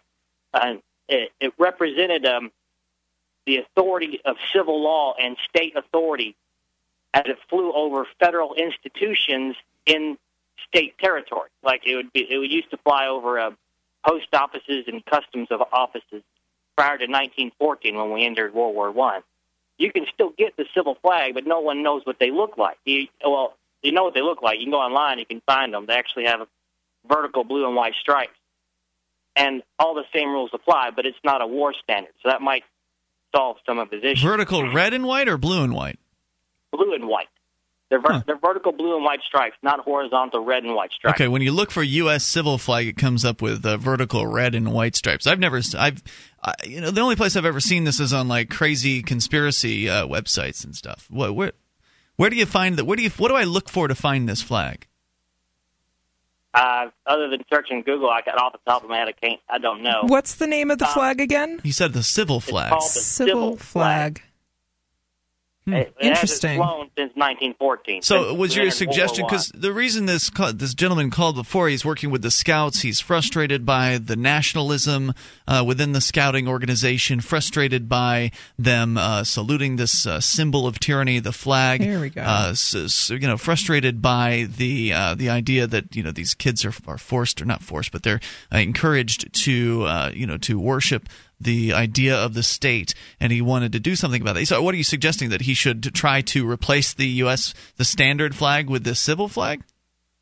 No, because that wouldn't work too well. But Right. You might want to consider an like a an educational kind of presentation about what three flags are, because most people don't know what they are. Um, Well, what's And- the value of the civil flag? I guess I don't understand why one would care about it. Well, back in when the United States was founded, it was very common for most countries, like in Europe especially, that would have a flag for war and a flag for peace. Um, and so we had two. You know, Old Glory, of course, was a war standard. It, it flew during wartime. Um, but during peace, we had uh, the civil flag, which it didn't ever fly over Washington D.C. as far as I know. It says But here on Wikipedia that it's a version of the national flag that is flown by civilians on non government installations or craft. The use of civil flags was more common in the past in order to denote buildings or ships that were not manned by the military. Correct. It, it, it denoted a civil organization of a, of the nation, or a federal organization under the direct authority of a state, like a post office being inside of a state territory. Mm-hmm. Uh, and that distinction is important on only on a legal basis, but it's not nationalistic. So you might uh, history based discussion about that might help his his goals, maybe not. Um, but I thought I'd bring that up. Um, Okay, very good, Crichton. one- anything else on your mind it- tonight? yes, I want to talk about the call with the, the legal problem too. By the way, I can't Oh, find any civil flags with blue and white stripes on them. All I see is red and white. I may be wrong about that particular detail. I know Okay. there's blue involved in there. I know they're vertical. Gotcha. It's been a long time since I've, I've done anything with that. Um, the caller with the legal problem. Uh, I've heard him several times call in, and it sounds to me like he's fallen into a case of mistaken identity, and that the prosecutor knows it and is trying to delay action so that he can fi- hopefully figure out a way to save face and not mess up his his um, uh, records. Maybe you're referring to a guy who's facing criminal charges for an act he doesn't even know what they're talking about. Like they won't even tell him what it is he allegedly did, besides that it's uh, that it's an assault. Correct. And it's pretty obvious to me that the prosecution is engaged in delaying tactics. And, and The only reason that they would do such a thing is if the prosecutor himself knows that he has no case and doesn't want to lose to a self represented citizen because that affects how he can get further he can get promoted or a further political office, etc. So if he would call the prosecutor's office, because if he's self if he's representing himself, he can do that. Um, call him and see if he can work out something else that that allows the prosecutor not to get a, a, a statistical bad mark on his uh, record. He might just it might just go away. It might not either, but I don't know. Well, a little Uh, communication never hurt anybody, I suppose, in, in those those circumstances. Creighton, thanks for the call tonight. I appreciate hearing from you at 855 450 free. That is the SACL CAI toll free line. It looks like there's some questions to whether or not the civil flag is actually real. There's uh, one website here that uh, where the author claims that he's investigated it and could not find any evidence that uh, that it actually existed. Uh, again, I haven't had much of a chance to really dig in here. Either way, I, I wouldn't fly fly any of those flags, and I don't think that's what Crichton was advocating. He was just talking about, you know, maybe uh, educating the kids about the flags and their origins and and that sort of thing. I think that is that's probably the way that I would go. Um, what what I've run into personally as a native here in in the fourth grade, um, schools are ed- educating in the history classes about the state of New Hampshire and the history of the state of New Hampshire. And and this affects me personally because as a fourth grader in New Hampshire, I, I went and saw uh, some folks open carrying in the state house. And the, the question for my fourth grade teacher at the time was, well, why do we have the Second Amendment? Why are these people allowed to carry in the in the state house?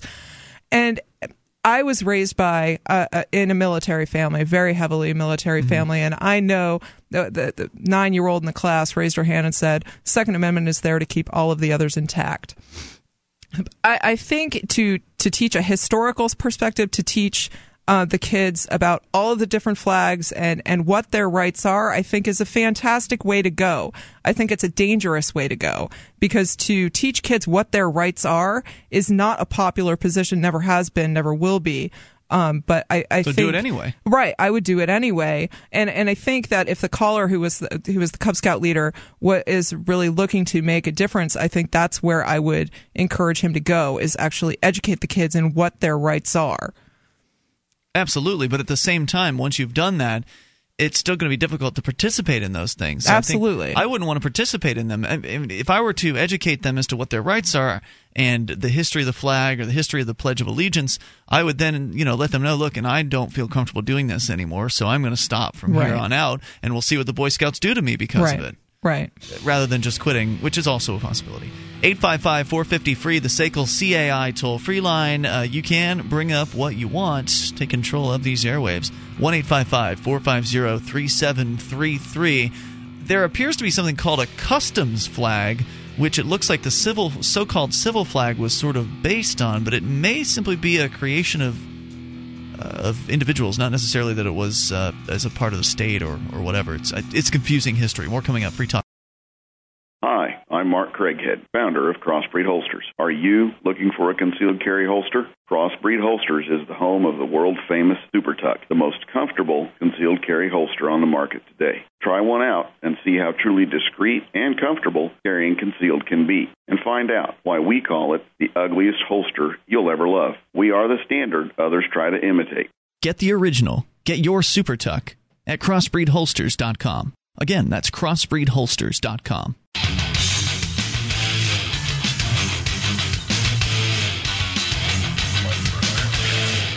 The toll free number here for you to bring up anything you want is 1 855 450 free. That's the SACL CAI toll free line. And joining you tonight, it's Ian here. And Nemi. 855 450 3733. Join us on our website at freetalklive.com.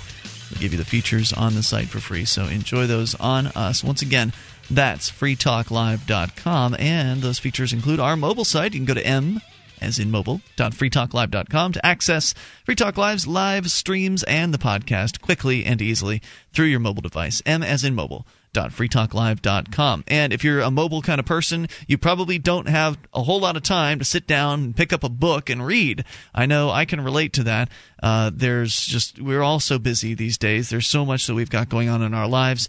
It sure would be convenient to be able to read without actually having to make time for reading. And Audible audiblepodcast.com slash FTL can, can help you with that. They've got a whole lot of audiobooks as well as podcasts and other forms of audio information and entertainment. In fact, they're the leading provider of premium digital spoken audio info and entertainment. Go to audiblepodcast.com slash FTL.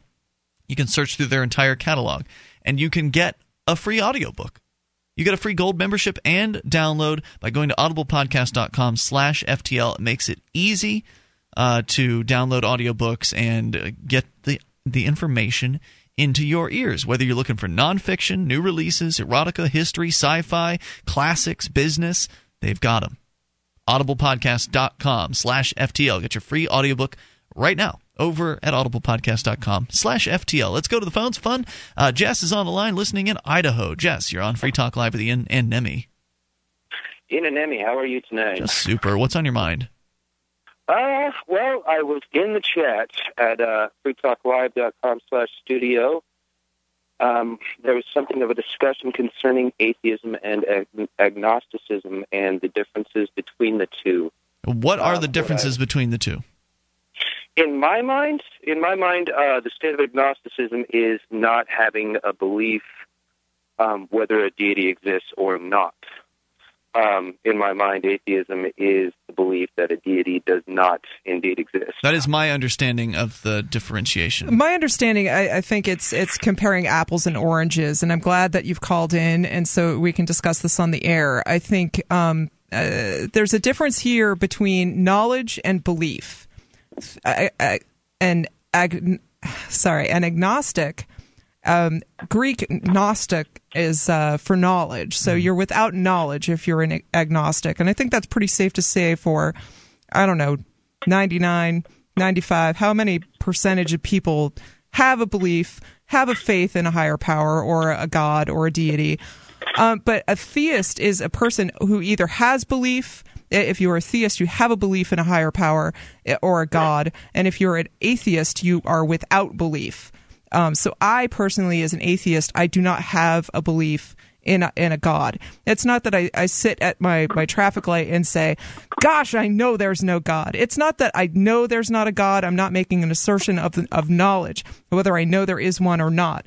It's, it's that I, as an atheist, do not have a personal belief in a deity. And it, it's pretty simple to explain to, say, my Christian friends who are like, I don't understand how you can be an atheist. It's pretty simple. I believe in one fewer God than than they do. They don't believe in Zeus. They don't believe in Thor. They believe in Jesus or the Christian God. Um, and I just don't believe in that particular God either. So that's that's so, my understanding. Okay, so you've you seem it seems like maybe I'm misunderstanding what you're saying, Nemi. It seems like you've dug a little bit further into the terms are, are, but you are agreeing there's a difference between being an atheist and, and an agnostic. Absolutely, right? and I think the assertion that's being made is that um, you're not uh, saying you know. Oh, I, I believe. have no. I I lack a belief.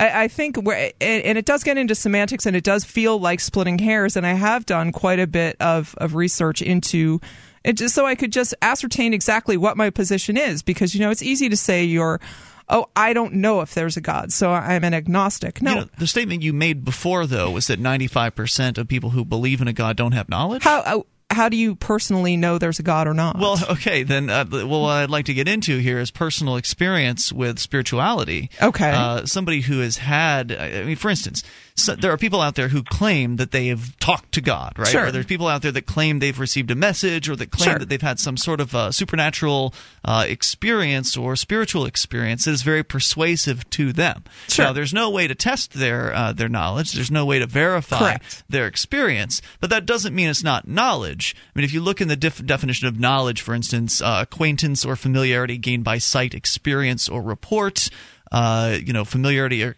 conversance with a particular subject or branch of learning. So, I mean, just simply uh, an experience can be knowledge, and you can't knock someone's personal experience because you- was not intended as a knock. Before before folks start flooding the lines and saying that I, am trying to knock folks who have had a personal experience. No, uh, what I mean by 95 percent, uh, 99 percent is you can't take it into a lab. You can't recreate it. You can't put it in a bottle and show not. it to it's somebody God. else. but I, I, I can't. Yeah, I can't take God into a lab and and I, and I can't see God. But does that make me not a Christian?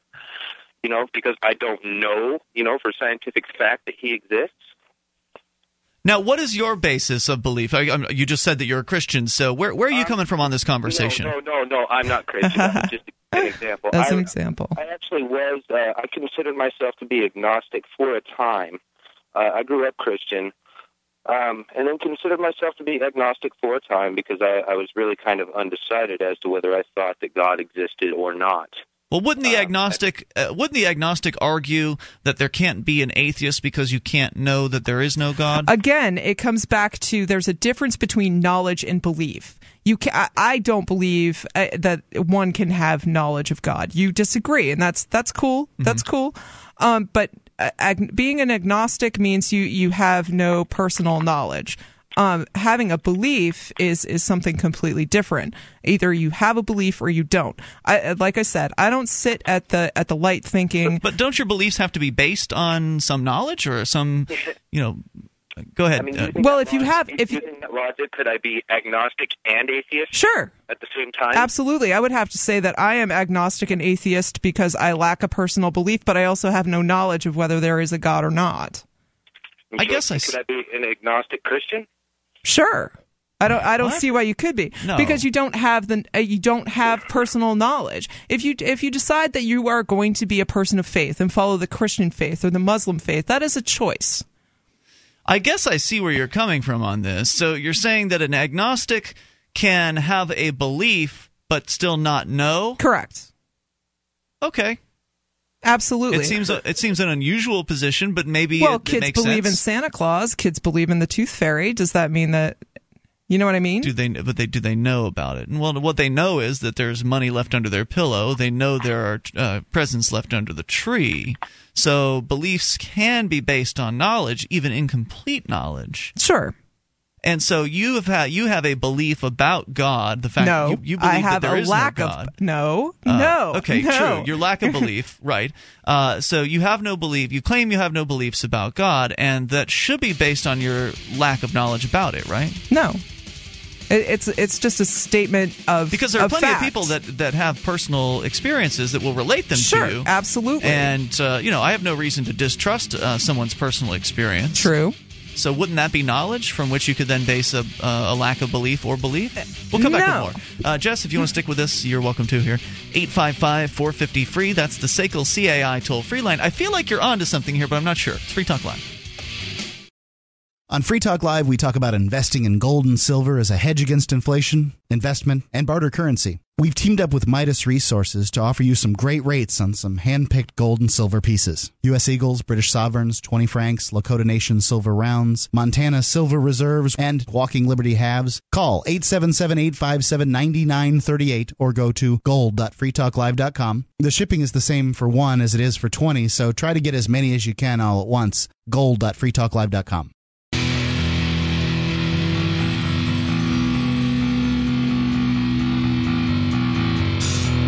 This is Free Talk Live, and you can bring up anything you want at 855 450 free. That's the SACL CAI toll free line. 1 855 450 3733. You can join us on our website at freetalklive.com. We give you the features on the site and they are on the house. So enjoy those over at freetalklive.com. And if you'd like, uh, you can visit the Shrine of Female Listeners with dozens of ladies who've taken the time to send in their validated photo or video showing they're listeners of this program. Shrine.freetalklive.com will take you there. That's shrine.freetalklive.com. Now then, if you are a cigarette smoker, you may want to consider quitting because, you know, it could be bad for your health in the future, those cigarettes. And even if you don't end up getting lung cancer from it, because there's no guarantee you will get cancer. Some people do, some people don't. You can guarantee that it's going to make your blind, your uh, your drapes smell or your couch stink and your breath nasty. You can guarantee those things about cigarettes. You already know that's true, and you know it's an expensive habit. You know that if you're buying a pack a day, that you're spending a lot of money every single year. Buying two packs a day, you're spending a whole lot of money every single year just to continue your habit. So, just from a financial aspect, switching to vaporsmiths.com, switching to an e cigarette from vaporsmiths.com makes a lot of sense.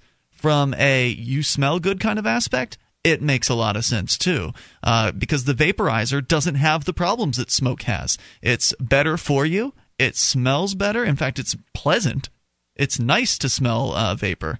They uh, they can flavor it in all kinds of ways, like vanilla or strawberry or cherry and other flavors as well.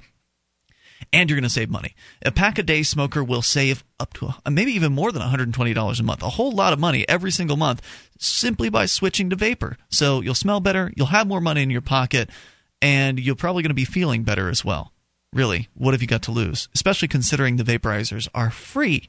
All you have to do is buy 40 cartomizers or more using coupon code FTL over at vaporsmiths.com. And when you do that, you're already going to get free shipping because all orders over 60 bucks are uh, free shipping at vaporsmiths.com. So you're going to get the e-cigarettes for free. You get two of them in the starter kit. You get the charger, and you'll start with uh, at least 40 cartomizers to get you uh, going. And each one of those cartomizers is approximately a pack of cigarettes. So head on over to vaporsmiths.com or call them at 855 2 get vapor. That's 855 2 get vapor, vaporsmiths.com. So we just lost uh, Jess. He dropped off the line there uh, a moment ago, but he had called in about agnosticism versus atheism. And you've got some very strong beliefs or opinions. How opinions. about that? Uh, Done some research, yeah. on on this. Uh, I mean, I think you Yeah. you make a persuasive case that one could be an agnostic and also be a Christian in that, or one could be an agnostic and also be an atheist. Yes, yes. In that, uh, the person who is an agnostic is of the position that they don't know for sure. One position is about faith, and one or, or faith or belief, and the other is about knowledge. Mm-hmm. You don't have firsthand knowledge. I, I mean, Unless you do. Unless you do, and, and in which case you do. I guess I, I don't know. Um, but an, an atheist is a person who does not have a belief. It's not that it's um, you believe there is no God. It's just that you do not have one personally, and that fits for me. So I am an atheist. Did you ever believe there was a God? Uh, no, no, Really? no, I really never have. And and for six years in Catholic school, yeah, I was the I was the outcast. Yeah, totally, totally. Um, I I am actually grateful to my folks because I wasn't baptized into a particular religion. I, I was exposed to several different religions. Um, Mm-hmm. Wow. and Were they of a religion? um, I believe they were raised a particular religion. They weren't necessarily practicing by the Mm-hmm. time that I, I came around, but they really made uh, a concerted effort to expose me to as much as as they felt uh, was appropriate for an education standpoint, um, and and left it up to me to Hmm. decide whether w- what I believed and what not. And I, I really, um, that's one of the things I respect my parents most for. Um, is not kind of just brainwashing me into a particular way. So I did. I've read uh, four versions of the Bible. I've gone to. I've done all sorts of research. You've and- read the Bible four times? Yeah, I know, right? Gosh, I've never even gone I- through once. I didn't. I didn't even. Uh, I didn't get out much when I was. A, I was going a to say, kid. were you in jail? I was in jail. That's pretty much how it was. It was it was Catholic school and boarding school and lots and lots of books. Yeah. Um. So you know, I think I, I'm grateful for the opportunity and the the decision that I finally came to for myself is is I am an atheist. I I Mm. lack a belief in a, a God. And as I said in the last segment, it, it it baffles some of my Christian friends because they say we don't understand how you can't believe in anything at all. And and I said, you, you know, there's a encyclopedia of gods that has thousands of gods, different kinds of gods and goddesses, and all these these different things that are con- control it, sexuality or fertility or mm-hmm. growth of of plants. And if you don't believe in those, then how can you possibly question how I just believe in one fewer God than you do? Well, my mom told me that this God was real, so therefore I believe in it. Congratulations. I'm happy for you. You know, and, and that's the thing. I've never I- understood that either. I don't I don't disrespect folks of faith. In fact, there are a lot of times that I am actually envious of people of faith. Why? Because it seems that it's it's like hope. It gives them hope, gives them faith. It, it hmm. kind of buoys their spirits. Um, when you know someone asked me last night, you know, what do you believe happens when you die? And I'm like, you go in the ground, and that's it. And, Hmm. and the look on their face, they were aghast. you know, like- I, like- I don't. I, I don't believe that anymore myself. well, you know, uh, uh, to each And that's their, a belief, to right? each their own. I, that's that's a belief. Right. That that is what I believe happens. You know, and I know there there are some folks out there who believe in the afterlife and believe that you know in heaven or or whatever. There are all sorts of different belief systems that you can have, and I certainly respect your right to have whatever belief system you you want to have. What what I kind of bristle fearful about is someone telling me that atheism, and, and again, it seems like it's splitting hairs, but you're telling me that my lack of faith is actually a belief that something doesn't exist. I don't worry myself about whether it exists or You're not. right. I'm glad you I called just- me on that, I just don't believe. I, I don't concern myself with it. I As, lack. as a former atheist, I should have I should have known better, and I shouldn't have said it that way. So I'm glad you called me. On that. So you know, because I- atheists do not believe in those things. they lack a belief. Yeah. You know, and, and it's it. There is a difference between And I am lacking atheist, a belief. uh, from the monotheistic perspective. I, d- I do not believe in that particular God, but I do believe that there is something that's greater, and I think that uh, that everyone is all uh, you know essentially little parts of one big giant Mhm. whole, uh, wonderful super universal kind of. Uh, I would agree with that being thing. Uh, but I don't think that it's a daddy god in the sky that's sitting down, looking on you and judging you and deciding to send you off to some fiery place. Right. But I think that Old that- Testament God is not a nice guy. Right, but I do like the idea, and it's just an idea, so it is a belief. Sure. I do like the idea that there's something more to you than what you see or what you uh, experience, in that whatever you know, maybe you would call it a soul or something Mm-hmm. like that. Uh, but the, you know, the idea there is a really cool video that the guy over at Free Concord put together, Garrett. Garrett. Uh, freeconcord.org, where he was interviewing a victim of the the state's aggression in the case of uh, medical marijuana, somebody who was using marijuana for med- medicinal purposes and uh, ended up having a, a near, a near-death experience in, in his life and was recounting that and how that he had such a, a major change after after this experience because what he experienced in this was that during this near death experience, he experienced his life and what he did to other people from their perspective. Mhm. So his soul, if you will, he him he was put into the the, the roles of the people that he had hurt uh, over time, the people that he had wronged, so he could feel from their perspective what it was like when he did those things that he did to them. Uh, and that I thought was you know really persuasive. But also you can also feel the pleasure that you gave to people as well. So it's just kind of a, a recap of one's life from an outside perspective. And you just think when you when you hear stories like that, you just I have to you know you have to wonder is it just that you go in the ground or is there a little bit more to it? Certainly, and I've done a lot of reading, and it, it's um, I, I have friends who also have done a lot of research and reading on on near death experiences, and they have encouraged me to do some reading. I have done some reading. I certainly don't claim to have all the answers. Look into know. DMT as well, uh, dimethyltryptamine, Yeah. where it's found that it occurs naturally in, in all across nature in our own bodies. The pineal gland seems to excrete it, especially during near-death experiences. And people that have experimented with DMT, even in controlled conditions, have essentially lo- lost their body and lost everything that was human about Mm. them, uh, but ended up uh, going off into this ethereal kind of uh, void where they. it's pretty interesting. More coming up. Free Talk Live. Do you have a product or service that you can sell to a national audience? Free Talk Live is a nationally syndicated radio program on more than 100 radio stations coast to coast. We've been named Talkers Magazine's Heavy 100 list. That's the 100 most important radio talk shows in the nation, thrice. And five times the best political podcast from podcastawards.com. You can have access to our more than 100 radio stations and our large and loyal podcast audience for less than $1,000 a month. Contact me, Mark, at freetalklive.com.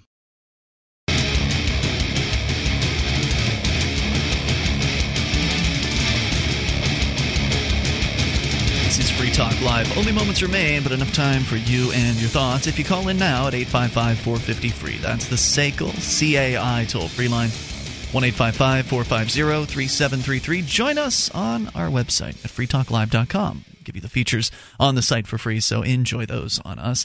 And if you enjoy Free Talk Live and would like to support us, you may do that by shopping over at shop.freetalklive.com. You're going to do shopping online anyway because it makes sense because Amazon's got great prices and a huge selection and free super saver shipping on a whole lot of their brand new items, even used items as well in dozens of categories. So you've probably already shopped at Amazon before. Thing is, if you enter through our affiliate link over at shop.freetalklive.com, then Free Talk Live gets a portion of your purchase. So all you really have to do is change a habit. Instead of going straight to Amazon, you just go to shop.freetalklive.com and use the affiliate link there to enter the Amazon website. And at that point, anything you buy, Free Talk Live will get a cut So start your shopping at shop.freetalklive.com. Let's go to the phones and your thoughts. Keith is in New York City. You're on Free Talk Live with Ian and Nemi. Hello, Keith. Hey, what's going on? Keith, what's on your mind tonight? Uh, well, I was listening to you talk about the difference between atheism, agnosticism, and theism, and I, I have kind of a unique, unique view that no one's ever really been able to classify it, so I thought I would just share it with you. Okay. Um, I don't consider, like, well, I'll just talk about me. I don't think that I'm an individual being. I think I'm a symbiotic creature. There's a physical body, which is the Homo sapien, and then there's an energy or something inside me, and they work together. And that's the struggle with sin. With the, the flesh wants this, the energy wants that, and that's the eternal struggle. And then, yeah, the energy's there before the body's born, and the energy escapes when the body dies. That's they've like pretty much proven that when they read your brain waves in the hospital, that's pure energy. The, the firing of neurons, that's energy, and you can't create energy, you can't destroy it. So it's got to come from somewhere, and it's got to go somewhere.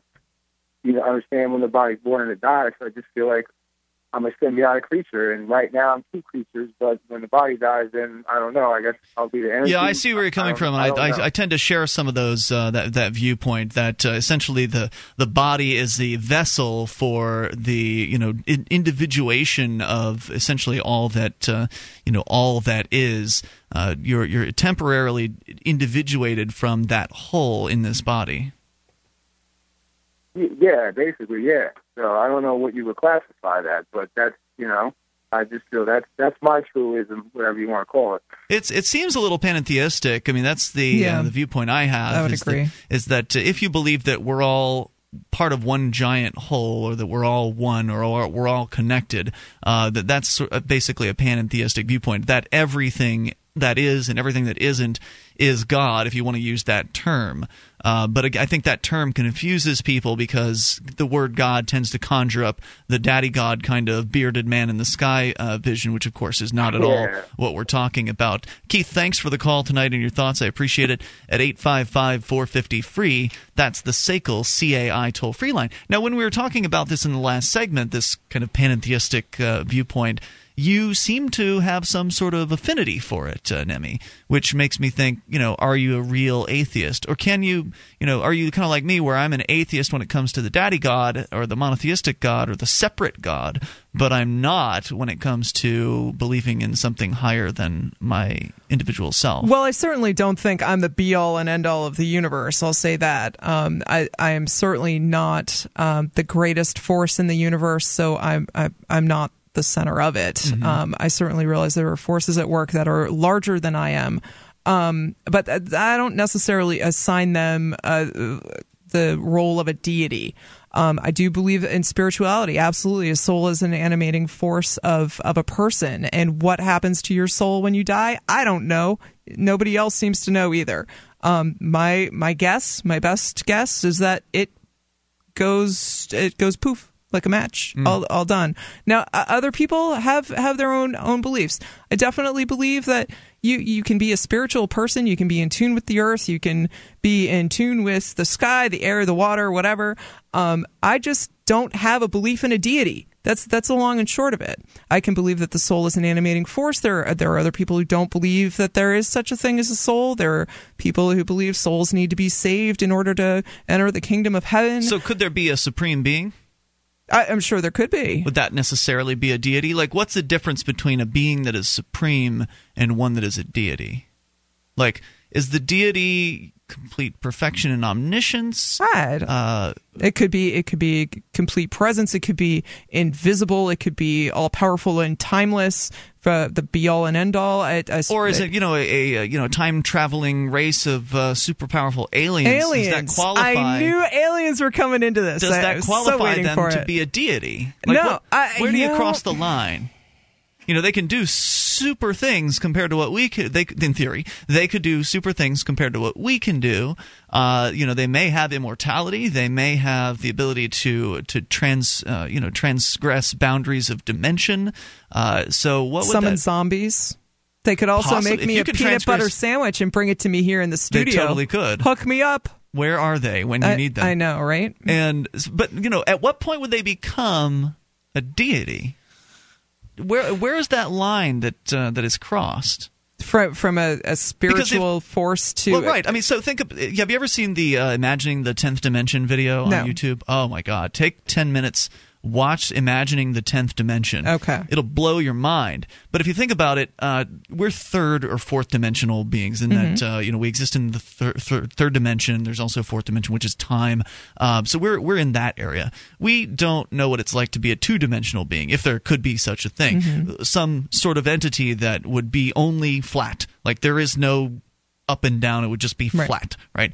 And uh, so the video gives an interesting example of like, and it's again we're we're being very general here. It's not specific to reality, but of having like an ant being the two dimensional creature on a piece of paper, and then us as this third dimensional, more powerful being, we can fold that piece of paper kind of in a loop, and the ant can walk from one point on the piece of paper to another point on the piece of paper that normally it wouldn't be able to reach by walking. It would take a while to walk in a straight line. But if we assist the ant by folding it, as a, a supreme being might do, uh, to assist the ant, then the ant is able to almost teleport in uh, in his own two dimensional world. So there could be, in theory, right, beings that have uh, dimensional capabilities above this one, would they be supreme? Would they be gods? Would they be deities uh, to us? I don't think so because I don't think you're the deity to the ant.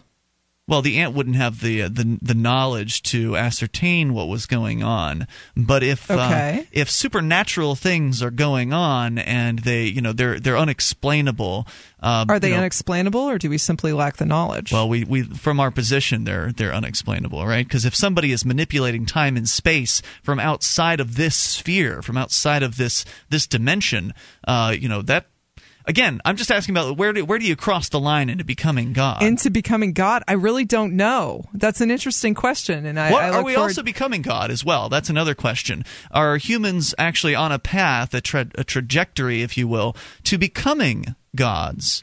No, No? I think We're- we're, on. we're getting closer to immortality. Uh, well, we might be getting closer to immortality. Mm-hmm. We we may, uh, but I think we're actually getting closer to disproving God. Because my theory is uh, we we as people or people who uh, came before I did. Um, you know, tried to make up stories of to explain things like okay, sure, those gods are Uh, being sure. disproven. Absolutely. But if if being God is to be immortal and to be all powerful and all knowing, aren't we on a trajectory toward that? I mean, you've got the internet; it's making it easier to uh, to access knowledge, uh, and uh, the knowledge is coming quicker. We're going to end up probably having eternal life uh, eventually with uh, with n- nanotechnology and, so? and other things like I that. don't think so. Modifying the human body with uh, cybernetic connections and things. I wish we had more time to get into it. but I want to tell you briefly about bitcoins. You can go to memorydealers.com to pick them up there. There are physical bitcoins available, but of course, it's also known as uh, more popularly as in its digital form, where it's the for the world's first free market peer-to-peer digital cash. You can use it anywhere in the world, and you don't have to ask anyone's permission to do so, and they can't be counterfeited and inflated. So go and grab some up over at memorydealers.com, and you can also learn more over at weusecoins.com. We've got time to slip uh, Bernita in here, listening in West Virginia to Charleston's WVTS. Go ahead, Bernita. Yes, hello. I am um, first time caller and would just like to express my opinion as a Christian. I've caught your uh, radio show quite often and uh, was interested in what you're talking about with the atheist issue. Excellent. Uh, like I said, I am a Christian and would just like to express that um, we I am a creationist, number one, and I believe that God created us in His image. We are not gods. We You know, Bernita, I would love to God. talk to you further about this. Unfortunately, you've called in at the very end of this particular episode of Free Talk Live. So I'll tell you what, make a note.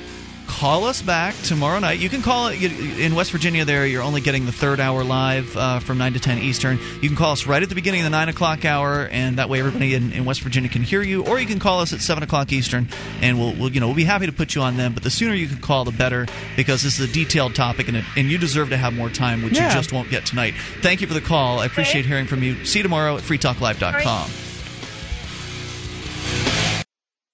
What if the key to achieving liberty in your lifetime was to move together with others who think like you?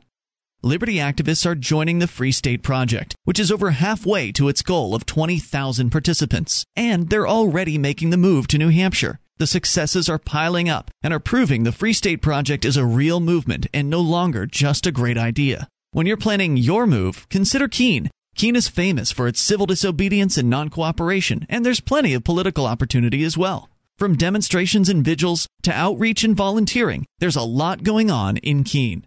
Keene is also the undisputed liberty media capital of the world, with television, talk radio, and more, all originating here. Though it's more than just activism, with regular social events each week.